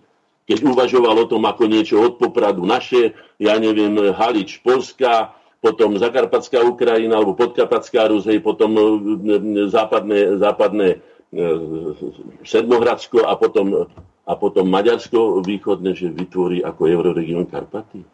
Toto všetko mi svieti ako signálky a obávam sa, pretože s týmto veľmi súvisí sloboda národa, pretože viem a vieme to všetci, že národ, ktorý nemá svoj štát, na najmä štát funkčný, to znamená zvrchovaný alebo aspoň značne zvrchovaný, alebo do najvyššej miery zvrchovaný, slobodu žiadnu nemá. Je vydaný na pospaš. Takže toľko to k týmto veciam. Prepačte. Dobre. No, ja by som k tomu nadviazal. Veľmi dobre, ak bola téma totálna kontrola, tak prvú asociáciu, ktorú som mal okamžite, mi bolo presne ten, ten krajne dystopický projekt čínskej vlády o sociálnom kredite. No. Inak povedané, všetci ľudia budú mať nejaké parametre a nejaká možno aj umelá inteligencia bude hodnotiť, že tento človek je poriadny človek, lojálny, seriózny, tak bude môcť skôr sa dostať jeho dieťa na vysokú školu, dostane nižší úrok, vyššiu hypotéku a tak ďalej a tak ďalej. No ale keď náhodou nie, tak bude brutálne sankcionovaný, bude likvidovaný toto je naozaj reálna predstava, ako sa naplňa tá dystopická predstava o veľkom bratovi. Veľký brat sa pozera. No predstav si Sokrata len, ako dopadol pri tomto hodnotení. No, jasné, však, ale o to nejde. Čiže toto je pre mňa, ako ja samozrejme poznám Karola Ondriáša, on sa vidí v Číne a Čína je pre neho najväčším vzorom. a pre mňa je to absolútne dystopický, antiutopický, hororový svet. Uh, svet, kde človek nemá súkromie, kde všetko je pod dohľadom uh, všemocnej a uh, sledujúcej vlády. Samozrejme, on to nie je tak, že teda to nejaké, os- že každý Číňan má jedného eštebáka alebo tak, ktorý ho sleduje, ale je to v podstate nejaké metadáta, ktoré na základe nejakých algoritmov sa vyhodnocujú a podobne. Však zase v Spojených štátoch je ten echelon, kde všetky uh, telefonáty sú kvázi monitorované a nie, že monitorované, ale sa niektoré kľúčové slova filtrujú a na základe toho sa akože odchytávajú teroristi a podobne. Je to zákonom zabezpečené navyše. No, alebo však eh, Snowden tiež niečo povedal, takže áno. Nejaká, nejaký pokus o kontrolu tu je, ale uh, ide o to, či a do akej miery toto dopustíme v západnom svete. Dneska uh, v podstate táto kontrola ľudí alebo táto hyperkontrola je extrémne by som povedal, otvorená v prípade komerč, komerčného biznisu alebo teda uh, sociálne siete. Uh, bola veľmi dobrý dokument Social Network na Netflixe, kde skrátka hovoril, ako fungujú sociálne siete, ako na základe nejakých kľúčových slov sú ponúkané personalizované reklamy, ako sa roztáča konzumná špirála, ako na základe nejakých vecí e, sa okamžite personalizuje, ako sa e, roztáča alebo podsúva, poviem inak, ak si náhodou niekto pozrie ja neviem, zimné pneumatiky, tak ďalšie tri týždne mu idú automaticky kvanta ponúk z tejto oblasti, ako náhle niečo v nejakom inom segmente vyhľadáva, tak okamžite má personalizovanú reklamu. A plus ďalšia vec je, že v podstate e, tie metadáta sa zneužívajú aj v politickom boji. Prvýkrát e, bol veľký škandál, ale to je iba vrchol ľadovca, kedy sa to prevalilo a tiež o tom bol veľmi dobrý film, že pri Brexite sa využil e, Cambridge Analytics na základe dát zo sociálnych sietí, e, nafixovali alebo naškalovali takú volebnú kampaň, ktorá presne celila na nevoličov, ktorí sú frustrovaní a ktorým dali, distribuovali ten správne, ten, to správne posolstvo. A nakoniec e, ako dneska už naozaj ovládanie ľudí je ťažká alchýmia, je ťažkým, by som povedal, vysoko sofistikovanou činnosťou, ktorá ľudia stále ešte majú predstavu, že rozhodujú sami, ale to je pravda u 10-15% jasne hodnotovo ukotvených a, za, za, a zakotvených ľudí. Ale väčšina ľudí, ktorí nemajú jasné hodnoty, sú extrémnym spôsobom manipulovaní, ovplyvňovaní a práve cez tieto sociálne siete, ktoré majú také algoritmy, že nedokážu uh, dostávať iné informácie, ale naopak extrémnym spôsobom utvrdzujú nejakých ľudí, že pokiaľ ja mám istý typ názoru, tak mi prichádzajú uh, na Facebook, len uh, ten typ informácií, ktorá ma ďalej ďalej utvrdzuje, čo znamená, že vznikajú akési názorové bubliny a neexistuje komunikácia, čo vedie potom k polarizácii politiky, k extremizácia a podobne. A to... Ja si jednu vec musím povedať tomu, lebo zabudnem na to, aj som to chcel už povedať mnoho razy. Je, týka sa nás to všetkých a všetci ste si to všimli, ale nikdy som ešte nepočul, že by sme sa proti tomu zbúrili. Otázka domovej slobody je napríklad aj to, že sa vám do filmu, ktorý máte napísaný, vymyslím si 20.00 až 21.30 je film, nejak sa nazýva. Hej? A do toho sa vám vrúbu 6-7 krát reklamy to je obmedzenie domovej slobody, pretože poprvé to tam nie je napísané, pretože keby tam bolo napísané, že film 21.00, 21.15 reklama, 21.20 reklama, potom zase film, potom zase reklama, to by som povedal v poriadku. Tak si človek môže vybrať. Ale keď mama prišla prvýkrát z, Kanady od brata a povedala mi, že je možné, aby vo filme boli kedykoľvek a akokoľvek dlho reklamy rôzneho teda zamerania, tak som tomu nechcel veriť. Dneska sme toho dennodennými vlastne obeťami. A zatiaľ nikto nič proti tomu nepovedal, pretože to absolútne nie je zachytené v tom, čo my platíme. My platíme si teda ten film, alebo to chceme, to sme si zaplatili, ten program, ale to, že tam je toľko reklám, koľko tam je, a že sa nám rúbu do osobnej slobody, že nám narušia vlastne sled myšlienok a neviem čoho všetkého, že nás ponižujú, že je to pod ľudskú dôstojnosť, že z nás robia doslova, by som povedal, konzumný kanál. To je niečo hrozné. To som chcel povedať, že s tým by bolo treba niečo robiť, pretože to je svojvola najhrubšieho komerčná, svojvola samozrejme najhrubšieho, najhrubšieho zrna. No, ja to spresním. Vo verejnoprávnych médiách, za ktoré si platíš koncesionárske poplatky, e, nie sú filmy prerušované reklamami, sú iba v komerčných televíziách, ktoré si podľa e, vysielateľov neplatíš, čiže za to, že dostávaš Ačkové prémiové filmy, musíš strpieť to, Musím. že teda platíš e, reklamou, ktorú oni dávajú a samozrejme sú niektoré streamovacie služby, ktoré si platí, že to platená televízia, tam takisto nie sú reklamy. Čiže to je ako keby máš zadarmo s reklamami, alebo e, platíš si bez reklam. Takto je nastavený systém. Ale ináč v štátnej televízii predsa je reklama. Nie, nepre, nie v verejnoprávnej sa neprese, e, filmy sa nepresekávajú reklamy. Filmy nie, ale aj tam, kde nie sú filmy, medzi tými, týmito nie je napísané reklama medzi dvomi programami a nevieš ani koľko trvá, niekedy trvá dokonca, ja neviem, strašne veľa, že ti to už ani nemáš čas, alebo si zabudol, čo bolo predtým. Je to pravda. To aj za socializmu bola reklama. A, a to nie nejaké... bolo za socializmu, len skrátka je to, je to obmedzovanie domovej slobody, alebo aj osobnej slobody. Podľa mňa.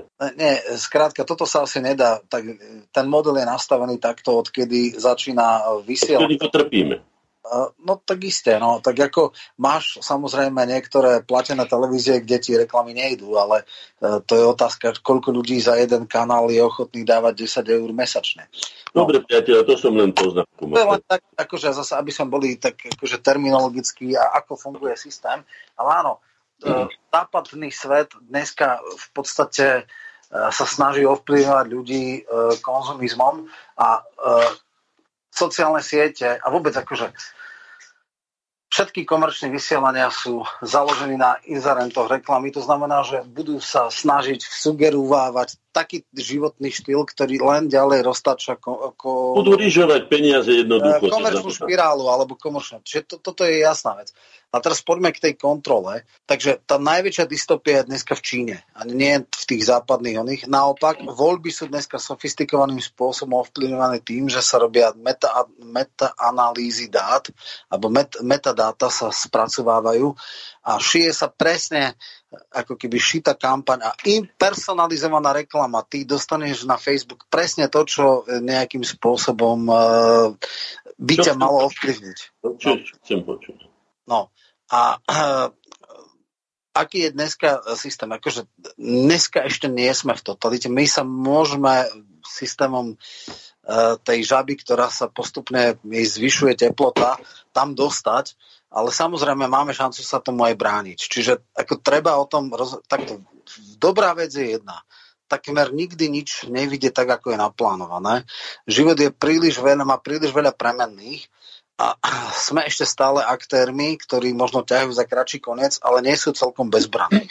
Predpokladám, že nikdy pred 15 rokmi si nikto nevedel predstaviť, že, bude alternat- že budú alternatívne médiá tak silné a mienkotvorné, aké sú. Samozrejme, že nahrali tomu niektoré fatálne zlíhania mainstreamových médií. Začalo sa to lámať pri irackej vojne, kedy v mainstreamové médiá dokázateľné lúhali pri chemických zbraniach v Iraku, pri tom, že Husajn je nebezpečný diktátor, ktorý chce použiť zbranie hromadného ničenia, nič sa nenašlo. Vtedy začal prvý zásadný pokles, že médiá nie sú nezávislé, ale sú nástrojom tých najskompromitovanejších politických síl a ľudia začali hľadať alternatívu. Druhá vec je obrovský pokles uh, vstupných nákladov pre médiá. Niekedy vytvorenie televízie boli mnohomiliónové uh, vstupné prostriedky. Dneska sa dá uh, relatívne vplyvný YouTube kanál uh, riešiť v hodnote tisícoch eur. Takisto televízie, uh, akože vznikla obrovská sieť akože ľudí, ktorí vytvárajú nejaký obsah hodnotový a to deštruuje ten monopol. Teraz ide o to, že ako sa na to bude teda reagovať reguláciou, čo táto vláda, ktorá zlyháva, sa skúši, hej, akože vypínaním nepohodlných webov a podobne, alebo alternatíva sa bude ďalej profesionalizovať a vznikne akože naozaj niečo, čo bude ako hrádza voči, voči tomu jedinému správnemu myšlienku alebo jedinej správnej ideje.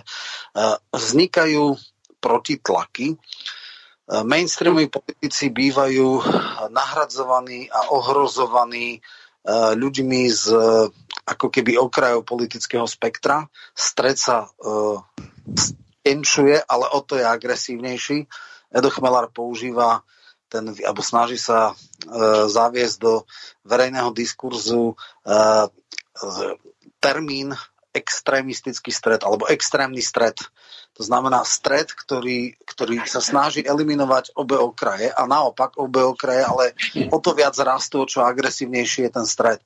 To znamená, akcia je reakcia. E, keď si zoberieme Eh, výsledky, už som to teda vravel, že mm, Trump bol symptom niečoho. Symptom, ako zlyhávajú eh, americký establishment a tie tzv. elity, či myslím na terminus technicus, nemyslím elity, že sú ľudia úctihodní, ale sú to ľudia, ktorí sú pri držbe moci. Uh, aj francúzske voľby skončili teraz remizou, Sice prezidentský post dal Macron, ale v národnom zhromaždení teda rozhodne väčšinu nemá, čo je bezprecedentný akt, alebo teda nie, že istom zmysle áno, boli už tam predtým kohabitácie, ale nie takéhoto charakteru, ako sú dnes.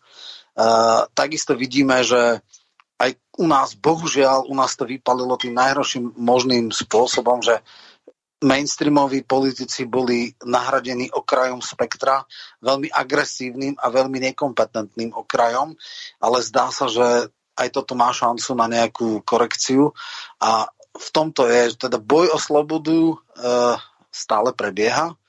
Poďme na total control. Poďme s tomuto, lebo to, sa nám Total krát... control neexistuje. Total control je...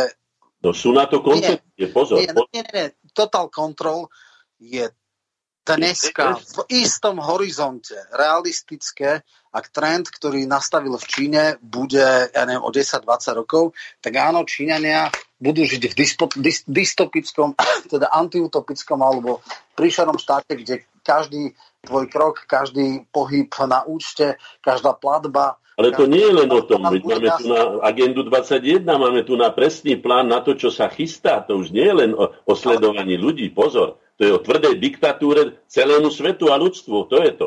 To znamená, že total control v podstate by mohlo povedať, že je to great reset, že je skoro rovnitko medzi tým. Áno. Inak totiž sa nemôžu zmostiť svetové vlády, pokiaľ nás nebudú kontrolovať, pretože ľudia sa nedajú zotročiť tak ľahko, že si podobrodky nechajú nasadiť jarmo. No. Takže ale ako, ale... Má, ako to má e, toto, ako zrušia voľby, alebo čo to hádam nie? Nie, nie, ale po, poďme k tej téme, hovorím, že poďme k teraz tej... To, 21. Možno to bude e, pán docent vedieť bližšie, lebo toto, áno, áno. ktoré ja tak nesledujem. No, takže ja zopakujem to, čo som povedal. Absolutná kontrola nikdy nebola a ani nikdy nebude možná. Aj ten čínsky model, ktorý je, nevychádza z nášho západného sveta, vychádza z tých čínskych hodnôt, ktoré sú trochu inakšie.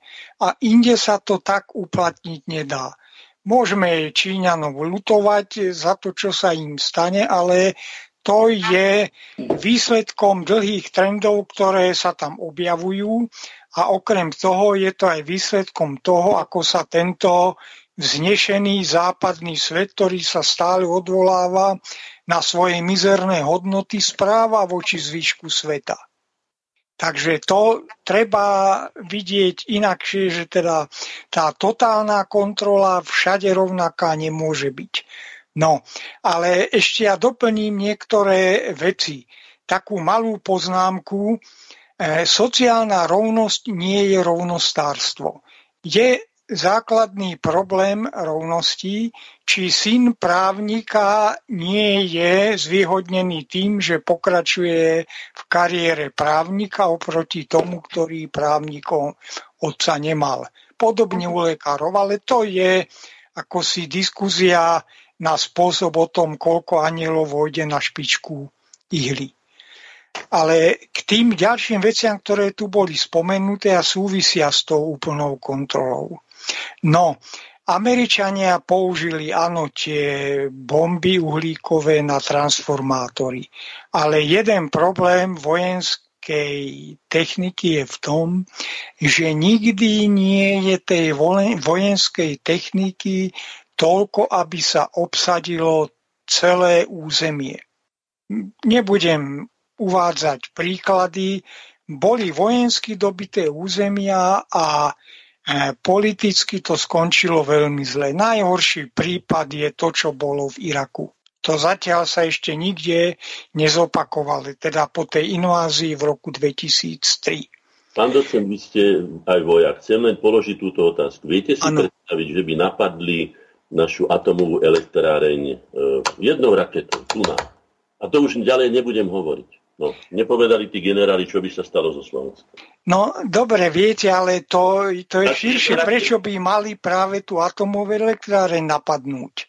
Preto hovorím, že tá kontaminácia no. a tento všetko, čo spôsobí, to, to povedali, zmizne Slovensko od Považskej Bystrice po Komárno. Zmizne. No, to, to je, áno, No, tam nie, že nemá dostatok V podstate nie je úplne, ale život tam bude veľmi, veľmi mizerný a zostanú len zvyšky jeho. No, no.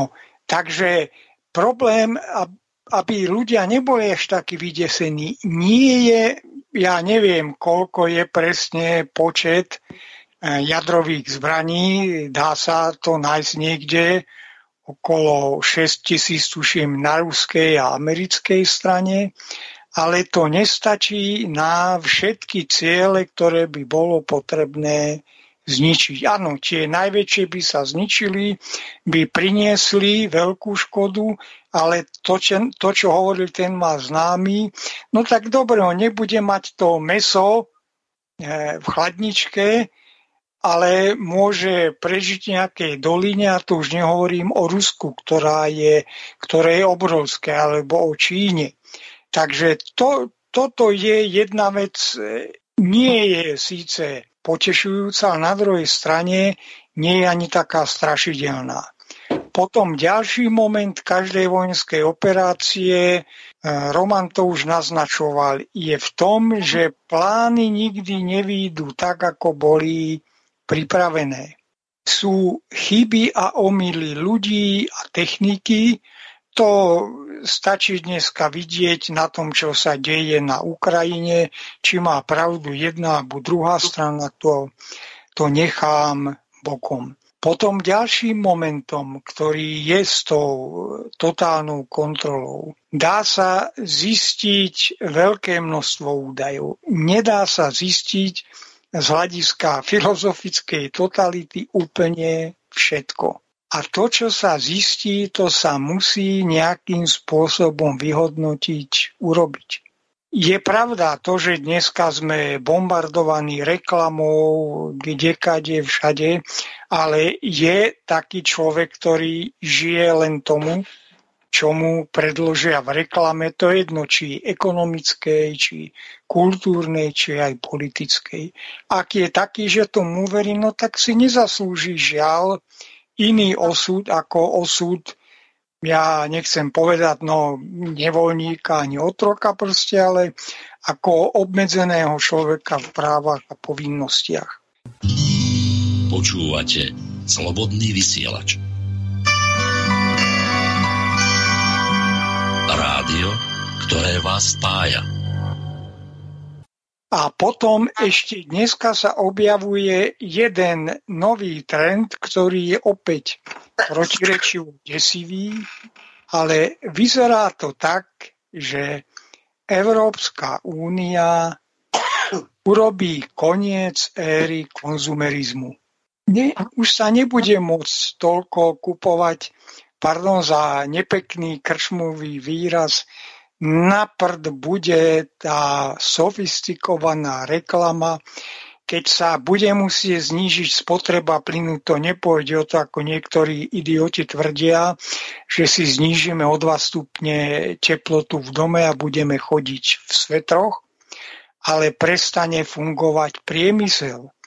Keď nebude dostatok elektriny, už sme tu spomínali príklady, takže objavuje sa niečo, čo dovádza tú spoločnosť k tomu, že sama sa znútra zničí. A tie e, úvahy o totálnej kontrole, áno, tá kontrola je neporovnateľná s tým, čo tu bolo pred 15 či 20 rokmi. Cez všelijaké iPhony a ďalšie vylepšenia, ktoré sa objavujú, ale je tu to, že skutočne zrazu začína byť viacerých tovarov nedostatok a to prinúti ľudí správať sa trochu inakšie. A potom ešte také dve poznámky, trochu nekorektné. Prvá vec je, že ak zoberieme umelcov, vedcov, pedagógov, na, najmä na vysokých školách, tak vždycky hľadali niečo, čo je nové, čo je zmenené oproti minulosti, niečo, čo je výnimočné, nehľadiac na to, že e, to prinesie aj mnohé protirečivé výsledky. To je otázka napríklad morálnych aspektov rôznych lekárskych posudkov, teda rôznych lekárskych pokusov a niektoré ďalšie veci. No a potom celkom, ja som si tiež spomenul na jeden taký citát, ktorý s obľúbom používam. Jean-Paul Sartre povedal, voľba je prekliatím ľudského života. Aj keď nevolíš, volíš to, že nevolíš. Takže to vyjadruje tieto problémy, o ktorých tu hovoríme. A ja som skutočne toho názoru, že viac sa s tou totálnou kontrolou straší, lebo množstvo ľudí upadne do apatie a povie, nemá zmysel proti tomu nič robiť, ja nechcem byť vyrušovaný zo svojho pokoja. Mohli by sme, ja si viem predstaviť, že by sa zakázalo vysielanie všetkých eh, súkromných televíznych spoločností. Bolo by to prospešnejšie ako tie škody, ktoré páchajú, ale viete si predstaviť, koľko ľudí, pardon za výraz, by začalo jačať? Že to je práve to obmedzovanie slobody. A nie je to, on tam musí pozerať tie mizerné reklamy. Takže tým by som skončil, by som nerozprával toho. Viete, ktorý je najobľúbenejší svetý na Slovensku? Svetý pokoj. Ste to práve povedali, ale ste si na to možno nespomenuli. Svetý pokoj, to je pravda, že pasivita najmä spoločenská je jedným z najväčších prekliatí slovenskej spoločnosti a tam prehrávame vo väčšine.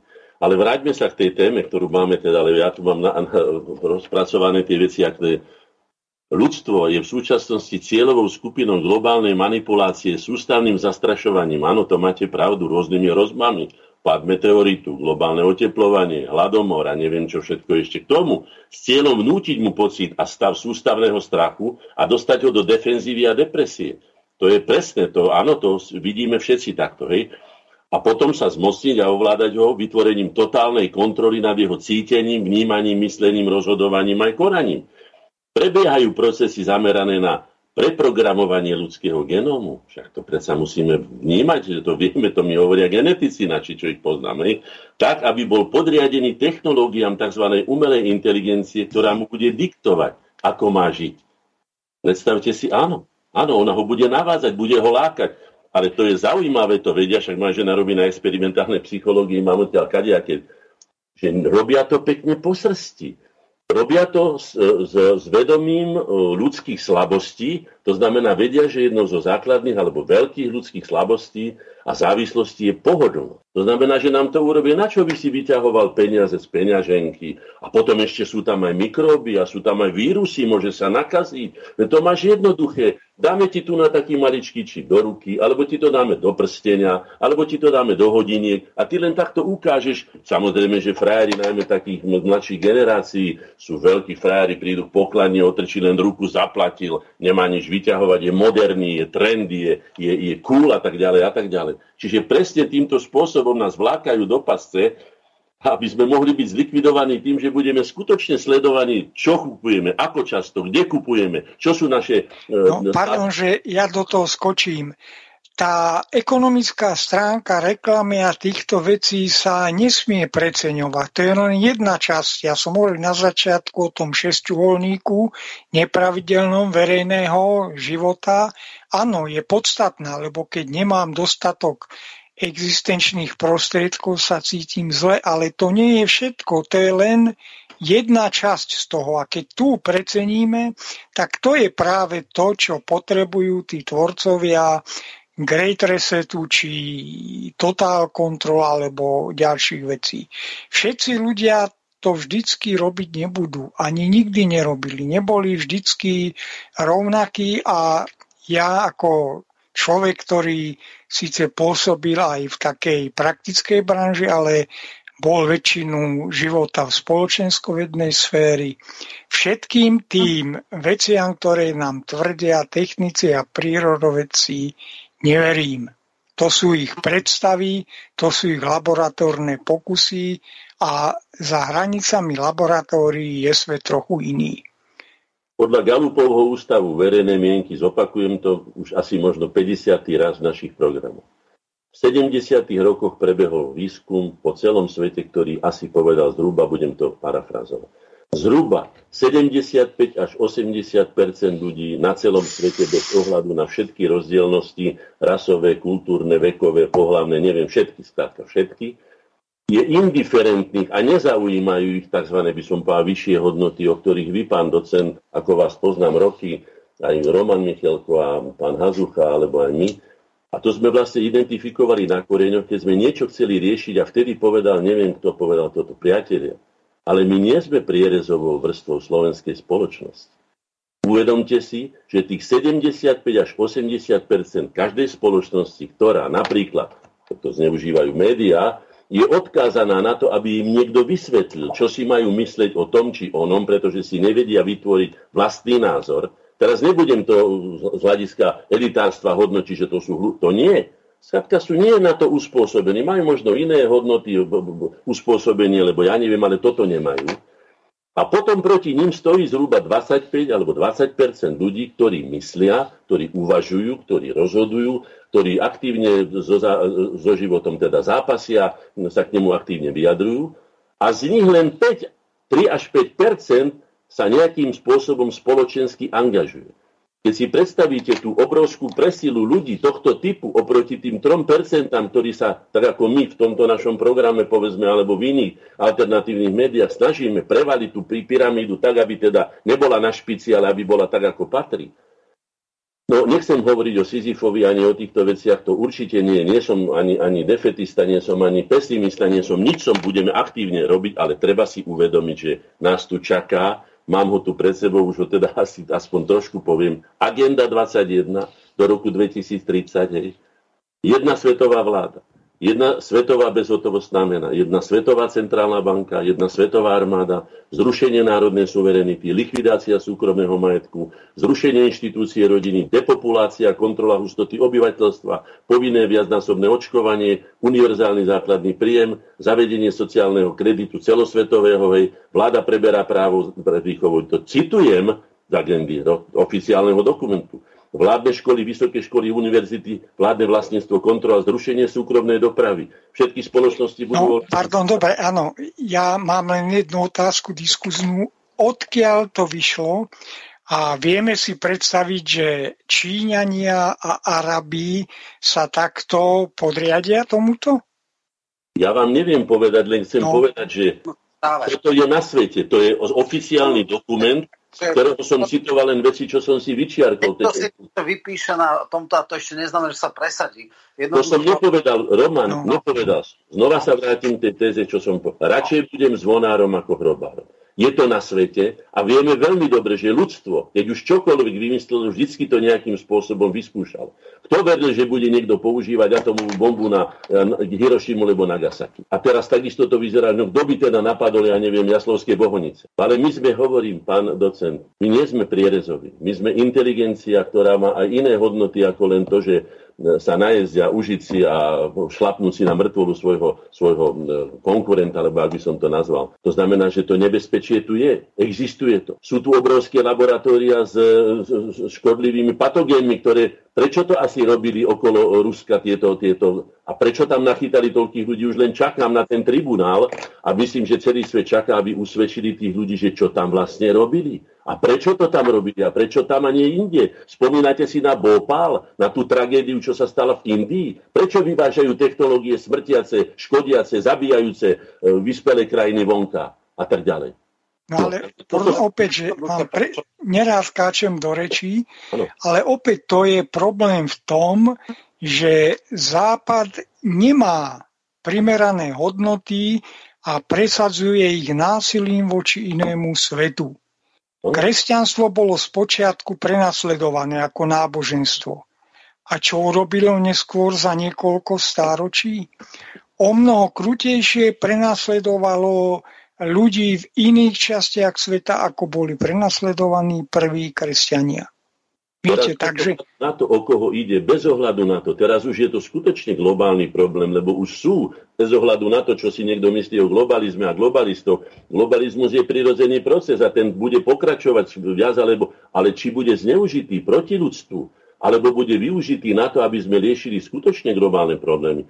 To je v rukách nás všetkých. To nemôže byť v rukách nejakého davoského diktátu, alebo hneď, keď si to zoberiem, že, že nejaká skupina, ktorá sa sama menuje, sama sa tam stretne, ešte k tomu si šlape po jazyku ohľadom zelenej agendy na tom, že prídu všetci na triskáčov a nám rozprávajú, že nemáme prepitujem ani prdieť, alebo dýchať, alebo neviem čo. Tak samozrejme, že vidíme, že ide o veľký podvod, keby som to nazval Great Reset, je veľký podvod, ktorý sa chystá zase po hladkaní srsti a slubovaní zabezpečenia a všetky, a vzdáme sa majetku. Aj my sa vzdáme, no samozrejme, určite sa vzdáte vy majetku, no len nás dostať do tej pasce a potom s nami už budú robiť, čo chce.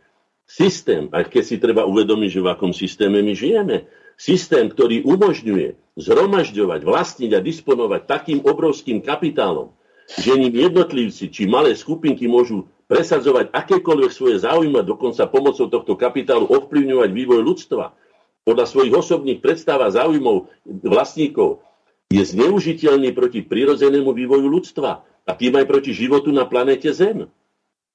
Tento kapitál, vieme veľmi dobre, že kapitál Gatesov, ani kapitál Serešov, alebo kapitál ja neviem koho, nemožno získať vlastnou prácou ani čestným spôsobom na prospech ľudstva, pretože, ako to dokazuje aj súčasný vývoj vo svete, dochádza k jeho svojvoľnému zneužívaniu proti ľuďom a ľudstvu, aj prirodzenému vývoju, možno takýto kapitál označiť ako nemorálny kapitál. A systém umožňujúci akumulovať a disponovať nemorálnym, teda spoločenským vysokorizikovým a nebezpečným kapitálom, je nemorálny systém. A ako taký ho treba zmeniť a nahradiť humánnym systémom rešpektujúcim záujmy všetkých zúčastnených subjektov. Počnú s planétou Zem a končia s všetkými živými tvormi vrátane človeka. Čiže je tu veľký projekt, ktorý by sme mali my postaviť ako intelektuáli a nespolieha sa na to, že nám bude diktovať nejaké Davoské fórum, alebo ja neviem, ako sa volajú tí všelijakí e, Bilderbergovia, no, neviem čo všetko. Pardon, ja opäť do toho skočím. Viete, lebo tam je problém, to je skutočne skupinka ľudí, ona nemusí mať pravdu, ona nemusí mať ani takú moc, len nás o tom presvieča. A potom to, čo ste hovorili, že zhruba 3 až 5% ľudí je takých akože úplne samostatných podľa toho výskumu, no to bolo vo všetkých doterajších dejinách. Bolo ich ešte menej. A potom je opäť ďalšia taká nepekná vlastnosť dejín, že mstia sa, dejiny sa mstia na nevinných. To sme zažili aj u nás v našich pomeroch, Našťastie nie až tak kruto, ale objavilo sa to. Takže víte, tu je problém toho, že e, dosť často sa hovorí o nejakej zlatej miliarde, dosť často sa hovorí o tom, že všetky štáty kolektívneho západu tvoria necelú desatinu svetovej populácie. Takže to, toto tiež treba brať do úvahy. Sú to strašidelné veci, treba na ne upozorňovať, kričať, naháňať ich za to, ale to, to nie je jediná línia, ktorá vo svete existuje. A hlavne ja, mňa ako dosť, nie že vytáča, ale priamo na všetky pokusy o svetovládu brutálnym spôsobom krachli a ľudia, ktorí e, ich mali niekedy v hlave, e, zväčšina bolo, boli šialenci. Také niečo nie je teoreticky ani mm-hmm. Možné. To je, to Áno, ja s tým plne súhlasím. Omega, alfa, omega. Ja Druhá vec, počkaj, aby sme neskakali a mohli povedať jednu myšlienku. Davos je verejné stretnutie nič konšpiratívne. Tí ľudia verejne majú tam debaty, sú prenášané, hovoria svoje názory. Svoje názory. Častokrát to nie sú ani politickí lídry, sú to E, buď nejakí vyslúžili politici, alebo nejaký technologický guru, alebo nejaké e, náboženský títo hovoria svoje vízie o svete. Ale neexistuje iba svet Davosu, existuje aj svet Porto Alegre, e, e, Svetové ekonomické, teda e, Svetové ekonomické fórum. Ktoré, Svetové sociálne fórum. Sociálne fórum, ktoré má tiež laureátov Nobelových cien ako Amartya Sen, Krugman, dokonca aj Stiglitz a mnohí ďalší, ktorí sú konvertiti a ktorí hovoria, že tento model, ktorý tu bol do roku 2008, teda Washingtonský konsenzus, tak je cesta na ceste. Rok 2008 bolo obrovské priestor to okno príležitosti, ktoré nebolo využité, lebo neboli prijaté alebo vymyslené koncepcie, ako zmeniť tento kasinový kapitalizmus. Nič nejde tak, ako sa dalo. Všetky tie doktríny, ktoré povedali, majú jednu zásadnú vec, že sa nenaplňujú. Vec je oveľa, alebo svet je oveľa komplikovanejší ako nejaký, nejaké chore agendy 21, ktorí sa možno niekde zrodili, ale ktorých realizácia sa, ich šanca na naplnenie sa limitne blíži nule. Bilderberg je tiež niečo, čo existuje a na rozdiel od Davosu je to neverejné. Nejaké elity sa stretávajú, vie sa o tom, že stretávajú, vie sa, kto tam je, ale nie sú z toho mediálne výstupy, čo tzv. transparentnej dobe je veľmi problematické. Ale áno, je to skupenie alebo je to uskupenie uh, nejakých lídrov, ktorí neverejne sa o niečom rokujú, ale to neznamená, že zápisnice z Bilderbergu okamžite sa naplňajú, lebo ešte stále tu máme nejaké parlamenty, ešte stále tu máme nejakú tlač, ešte stále tu žiadna totalita nie je. Nie je. A keď niekto hovorí, že je, tak je to extrémne alibi, že všetko je stratené. No, ako, Roman to, to nikto nepovedal, to no. nikto by si netrúfal povedať, no. ale to, že je tu rozpad morálky, rozpad rodiny, že je tu propagácia zvrhlosti, že je tu masová debilizácia celej populácie našej zapchatými ušami našich detí, to je fakt. To si uvedom, že to, to je hrozivá lavína. S tým sa je to generalizácia. Sú ľudia také, také nikdy nebolo. Ono. Sú stále rodiny, sú moji, poznám kolegov, ktorí majú deti. Jasné, ako každá rodina individuálna. Vo všeobecnosti áno, je debilizácia v zmysle, že klesa gramotnosť, detská sú na tabletoch, počúvajú všelijaké tieto. Áno, to je trend, ktorý tu stále je, ale v každej spoločnosti to tak bolo. V 60. rokoch boli hippies, bola, uh, bolo LSD, bola tráva, v 70. rokoch bol punk, ej, všelijaké tieto, čiže áno. Roman, dneska, máš no. pravdu, ale vieš, kam dopadlo a toto je výsledok totiž aj toho, že bola zlatá mládež v Nemecku, že boli hippies, že boli punks, že je, ja neviem, rap považovaný za lepší ako naša ľudová pieseň, na ktorej by sme mali stávať výuku našich detí, ktoré si už nevedia zaspievať ani slovenskú pesničku, to sú všetko, ktoré mi nosia pedagógovia, ktoré chodia tu na nariekať nad tým, čo sa deje, že sa vyučuje jazz a že sa nevyučuje ľudová pieseň a neviem čo všetko, že zabúdame na vlastnú kultúru, veď to mi nosia ľudia, ja som to nevymyslel. Ja by som ja by som bol šťastný, keby si mal pravdu ty aj pán docent, pretože vás považujem za kultúrnych ľudí a viem, že taký človek ťažko pripustí, že je možná taká deštrukcia morálky jedného, jedného vyspelého spoločenstva, akým bola západná civilizácia.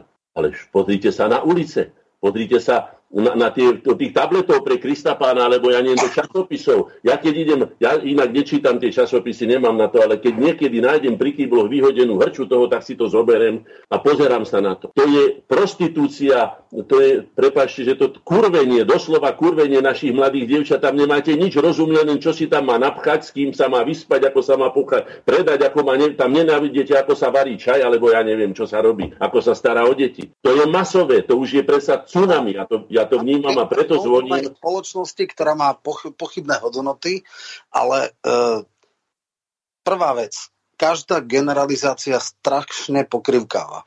To znamená, uh, je to častokrát rodina je základ. Ak dostane dneska v tomto svete niekto z rodiny dobrý hodnotový základ, tak dokáže týmto ná, nástrahám odolať. Druhá vec, áno, žijeme v konzumnom svete, aj do roku 89 sme žili v obmedzenej konzumnej spoločnosti, teda hovorilo sa, deklarovalo sa, že budovanie nejakého spoločného, uh, úspešného, sociálne spravodlivého štátu je všetko, ale samozrejme ľudia sú častokrát malí a uh, oveľa vždy každému bolo bližšie košeľ ako kabát a snažili sa tiež získať čo najviac a tak ďalej. A dobre, teraz už tá falošná vec, že spoločné nejaké budúcnosti, svetlé zajtražky E, budujeme padla a je tu áno ten primatný e, egoizmus, človek je racionálny egoista, každý má rovnaké možnosti, čo nie je pravda. E, miera sociálnej mobility, to znamená schopnosti na tom sociálnom rebríčku generačne sa dostať viac, ako boli moji rodičia, sa, stre, sa stráca Dokonca je teda už dneska taký fenomén, že generácie detí budú mať ťaž, častokrát horší a ťažší život ako generácie rodičov. Končí tá Happy Generation 30 až 50, za ktorou sú silné populačné ročníky a ktorá bude mať šancu žiť ešte jeden života relatívne zabezpečená. Dneska máme tu obrovskú demografickú krízu. To všetko sú trendy, ktoré vedú k egoizácii spoločnosti, konzumerizácii, konzumerizmu a podobne ale áno, akože dobre, e, nedá sa to urobiť e, nejakým spôsobom. My sme si prijali, alebo my sme si prijali, to sú veľmi veľké otázky, bohužiaľ je tu už koniec a e, možno aj kedy druhák, aby sme si mohli, alebo nejakých iných mysliteľov, že existuje nejaký ucelený politicko-ekonomický systém, ktorý by bol schopný v plnej miere nahradiť kapitalizmus? Na túto otázku neexistuje odpoveď, alebo nie je. Sú nejaké papierové, nerealistické, teoretické koncepty. Roman, o, o konci kapitalizmu ste vy, aj mnohí z vás písali už asi pred áno, áno, áno. A hovorili sme, a realita bola taká, že celkový, celostný a reálne nahradzujúci koncept nie je ani len vymyslený, nie je to ešte presaditeľný. Existuje nejaké čiastkové koncepty, Napríklad ty si povedal ten basic income, teda základný nepodmienený príjem ako jedna z alternatív, ako v čase robotizácie a nepotrebných ľudí predísť nejakým masovým nepokojom. Existujú nejaké veci, ktoré hovoria o spravodlivejšej redistribúcii bohatstva v rámci spoločnosti, aby nevznikla tá nejaká záležitosť sociálneho výbuchu. Existujú len symptomatické, necelostné riešenia. A existujú koncepty participatívnej ekonomiky a ekonomickej demokracie, čo sú ale papierové konštrukty pánov profesorov z univerzít, ktoré ale žiaden reálny politik nepresadí. Máš dojem, že oni sa boja, boja sociálnych výbuchov? Po tých skúsenostiach, ja ti poviem svoj názor, po tých no. skúsenostiach, čo som zažil s tými lockdownami, ako sme lahli na zem, ako sme si dali rúška na, na, na tváre, ako sme svoje deti dusili v školách a tak ďalej. Ani sme nehlesli. Ja sa obávam, že majú jedného obrovského a na, najstrašnejšieho pomocníka, ktorého sa ja, je sú drony, no, do ktorých stačí dať len náplne a utíšia, hociaký dáva veľmi rýchlo ho utíšia. Oni sa už prestávajú bať ľudí. Ak sa my neobrátime na to, že vybojujeme politickú moc a dostanú ľudia skutočne čestní, zodpovední, morálne a odborné autority, a to, čo ty hovoríš, že neexistuje zatiaľ reálna ako alternatíva, to ja s tým súhlasím. Ale sa spýtam, prečo miesto Davosu sa nezíde celosvetová konferencia, hoci aj Petročná... Teraz si povedal eh, Škvrnda, existuje áno. Svetové sociálne fórum, kde no. sú lavráti Nobelový cien. Áno. Ľudia, áno. ktorí vedia, to nie sú len antiglobalisti, pometení mladí ľudia, ktorí rozbijajú McDonaldy a prevracajú auta. To sú lavráti Nobelových cien, sa ekonomiku Hej. Laureátom Nobelovej ceny mimochodom je aj e, Barack Obama, takže už oni zašvinili, čo Dobre, sa dá. to sú za ekonomiku, to sú, to ja sú liberálni ekonómovia, ktorí... Ja ti rozumiem, ja som to nepovedal, pretože by som ich zhodil, ale chcel som povedať, že všetky hodnoty už zničili. Zničili aj olimpijskú myšlienku. Vidíme, ako to vyzerá, takže skutočne stav je taký, že treba zvoniť. A s tým, čo hovoríš, a bol by som rád, keby pán docen Škoda, keby bol taký dobrý, ak má nejaké výstupy z toho fóra, čo je, lebo ja som sa k tým nedostal, ale rád by som ich aj rozposielal, alebo urobme si na to ďalšie naše, povedzme, stretnutie. Aby sme zasvietili do tohto skutočne hrozivo vyzerajúceho tunela našej civilizácie, ktorá už mnohí hovoria, že skutočne končí a mnohé veci tomu nasvedčujú. Ale my sme len teraz sa oslobodili nedávno, aby som nerád e, pochoval tento národ teraz na začiatku jeho slobody, tak preto sa snažím, hovorím, prepačte, ak niekedy nie tak opodstatne zvoním, ale radšej budem tým zvonárom ako hrobárom. Ja by som teda rezumoval, budem veľmi krátky, lebo máme málo času. E, súčasný stav spoločnosti je veľmi nepekný, ale neznamená, že nemá zmysel bojovať.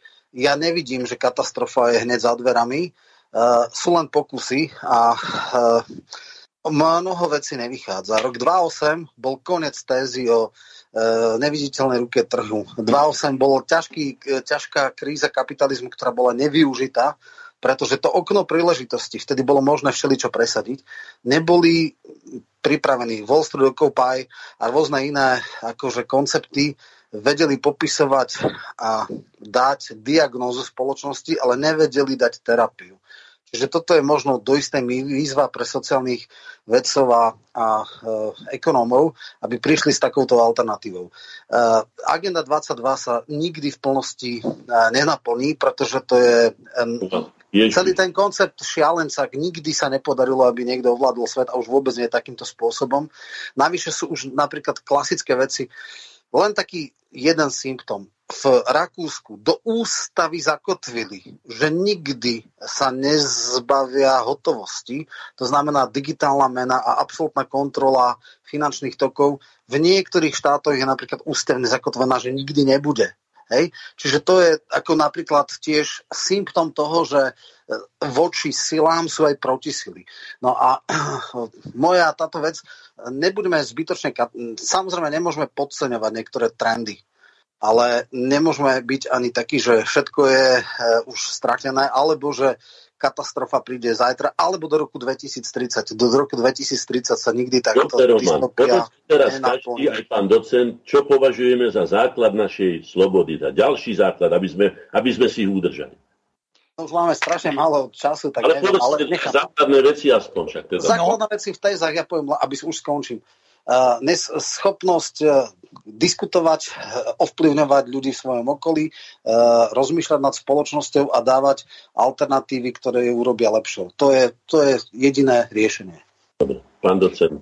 No, so slobodou to je veľmi zložité, Prvý problém je v tom, že pokiaľ ľudia budú žiť v nedôstojných sociálno-ekonomických podmienkach, tak môžu ľudia nášho charakteru uvažovať o problémoch, ale títo ľudia sa k tomu stávajú inakšie.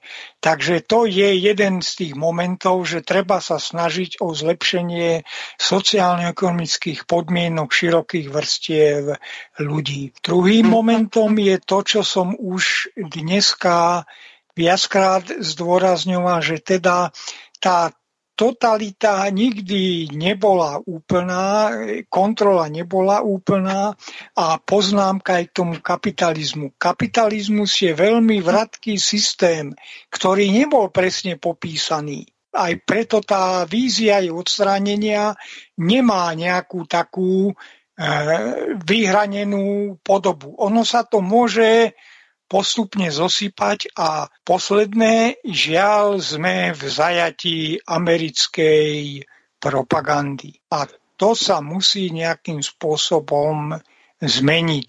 To je jedno z, jedna z hlavných podmienok dosiahnutia slobody v budúcnosti. No ja len stručne môžem povedať, že za základ našej slobody považujem teraz aj v budúcnosti a vždy spoliehanie sa predovšetkým, ak nevýlučne iba na svoje vlastné zdroje, síly a schopnosti a nezadlžovať sa. Základom straty slobody je zadlženie dostať sa do, do, do slučky dlhov, ktoré nedokážeme splatiť. Tomu sa vyvarujeme. Ďakujem pekne. Ja tiež Poďme. ďakujem dnešným našim hostom, ktorými boli pán docent František Škvrda, Prajem vám pekný večer.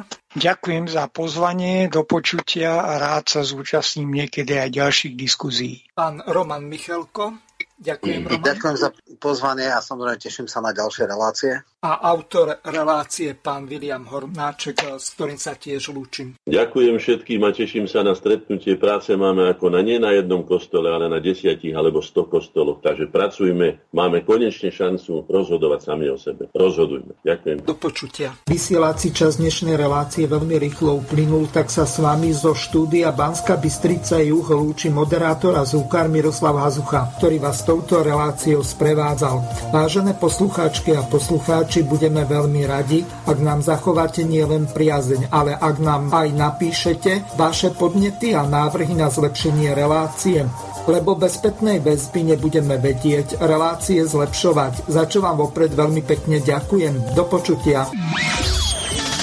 Táto relácia vznikla za podpory dobrovoľných príspevkov našich poslucháčov. Ty, ty sa k ním môžeš pridať. Viac informácií nájdeš na www.slobodnyvysielac.sk Ďakujeme.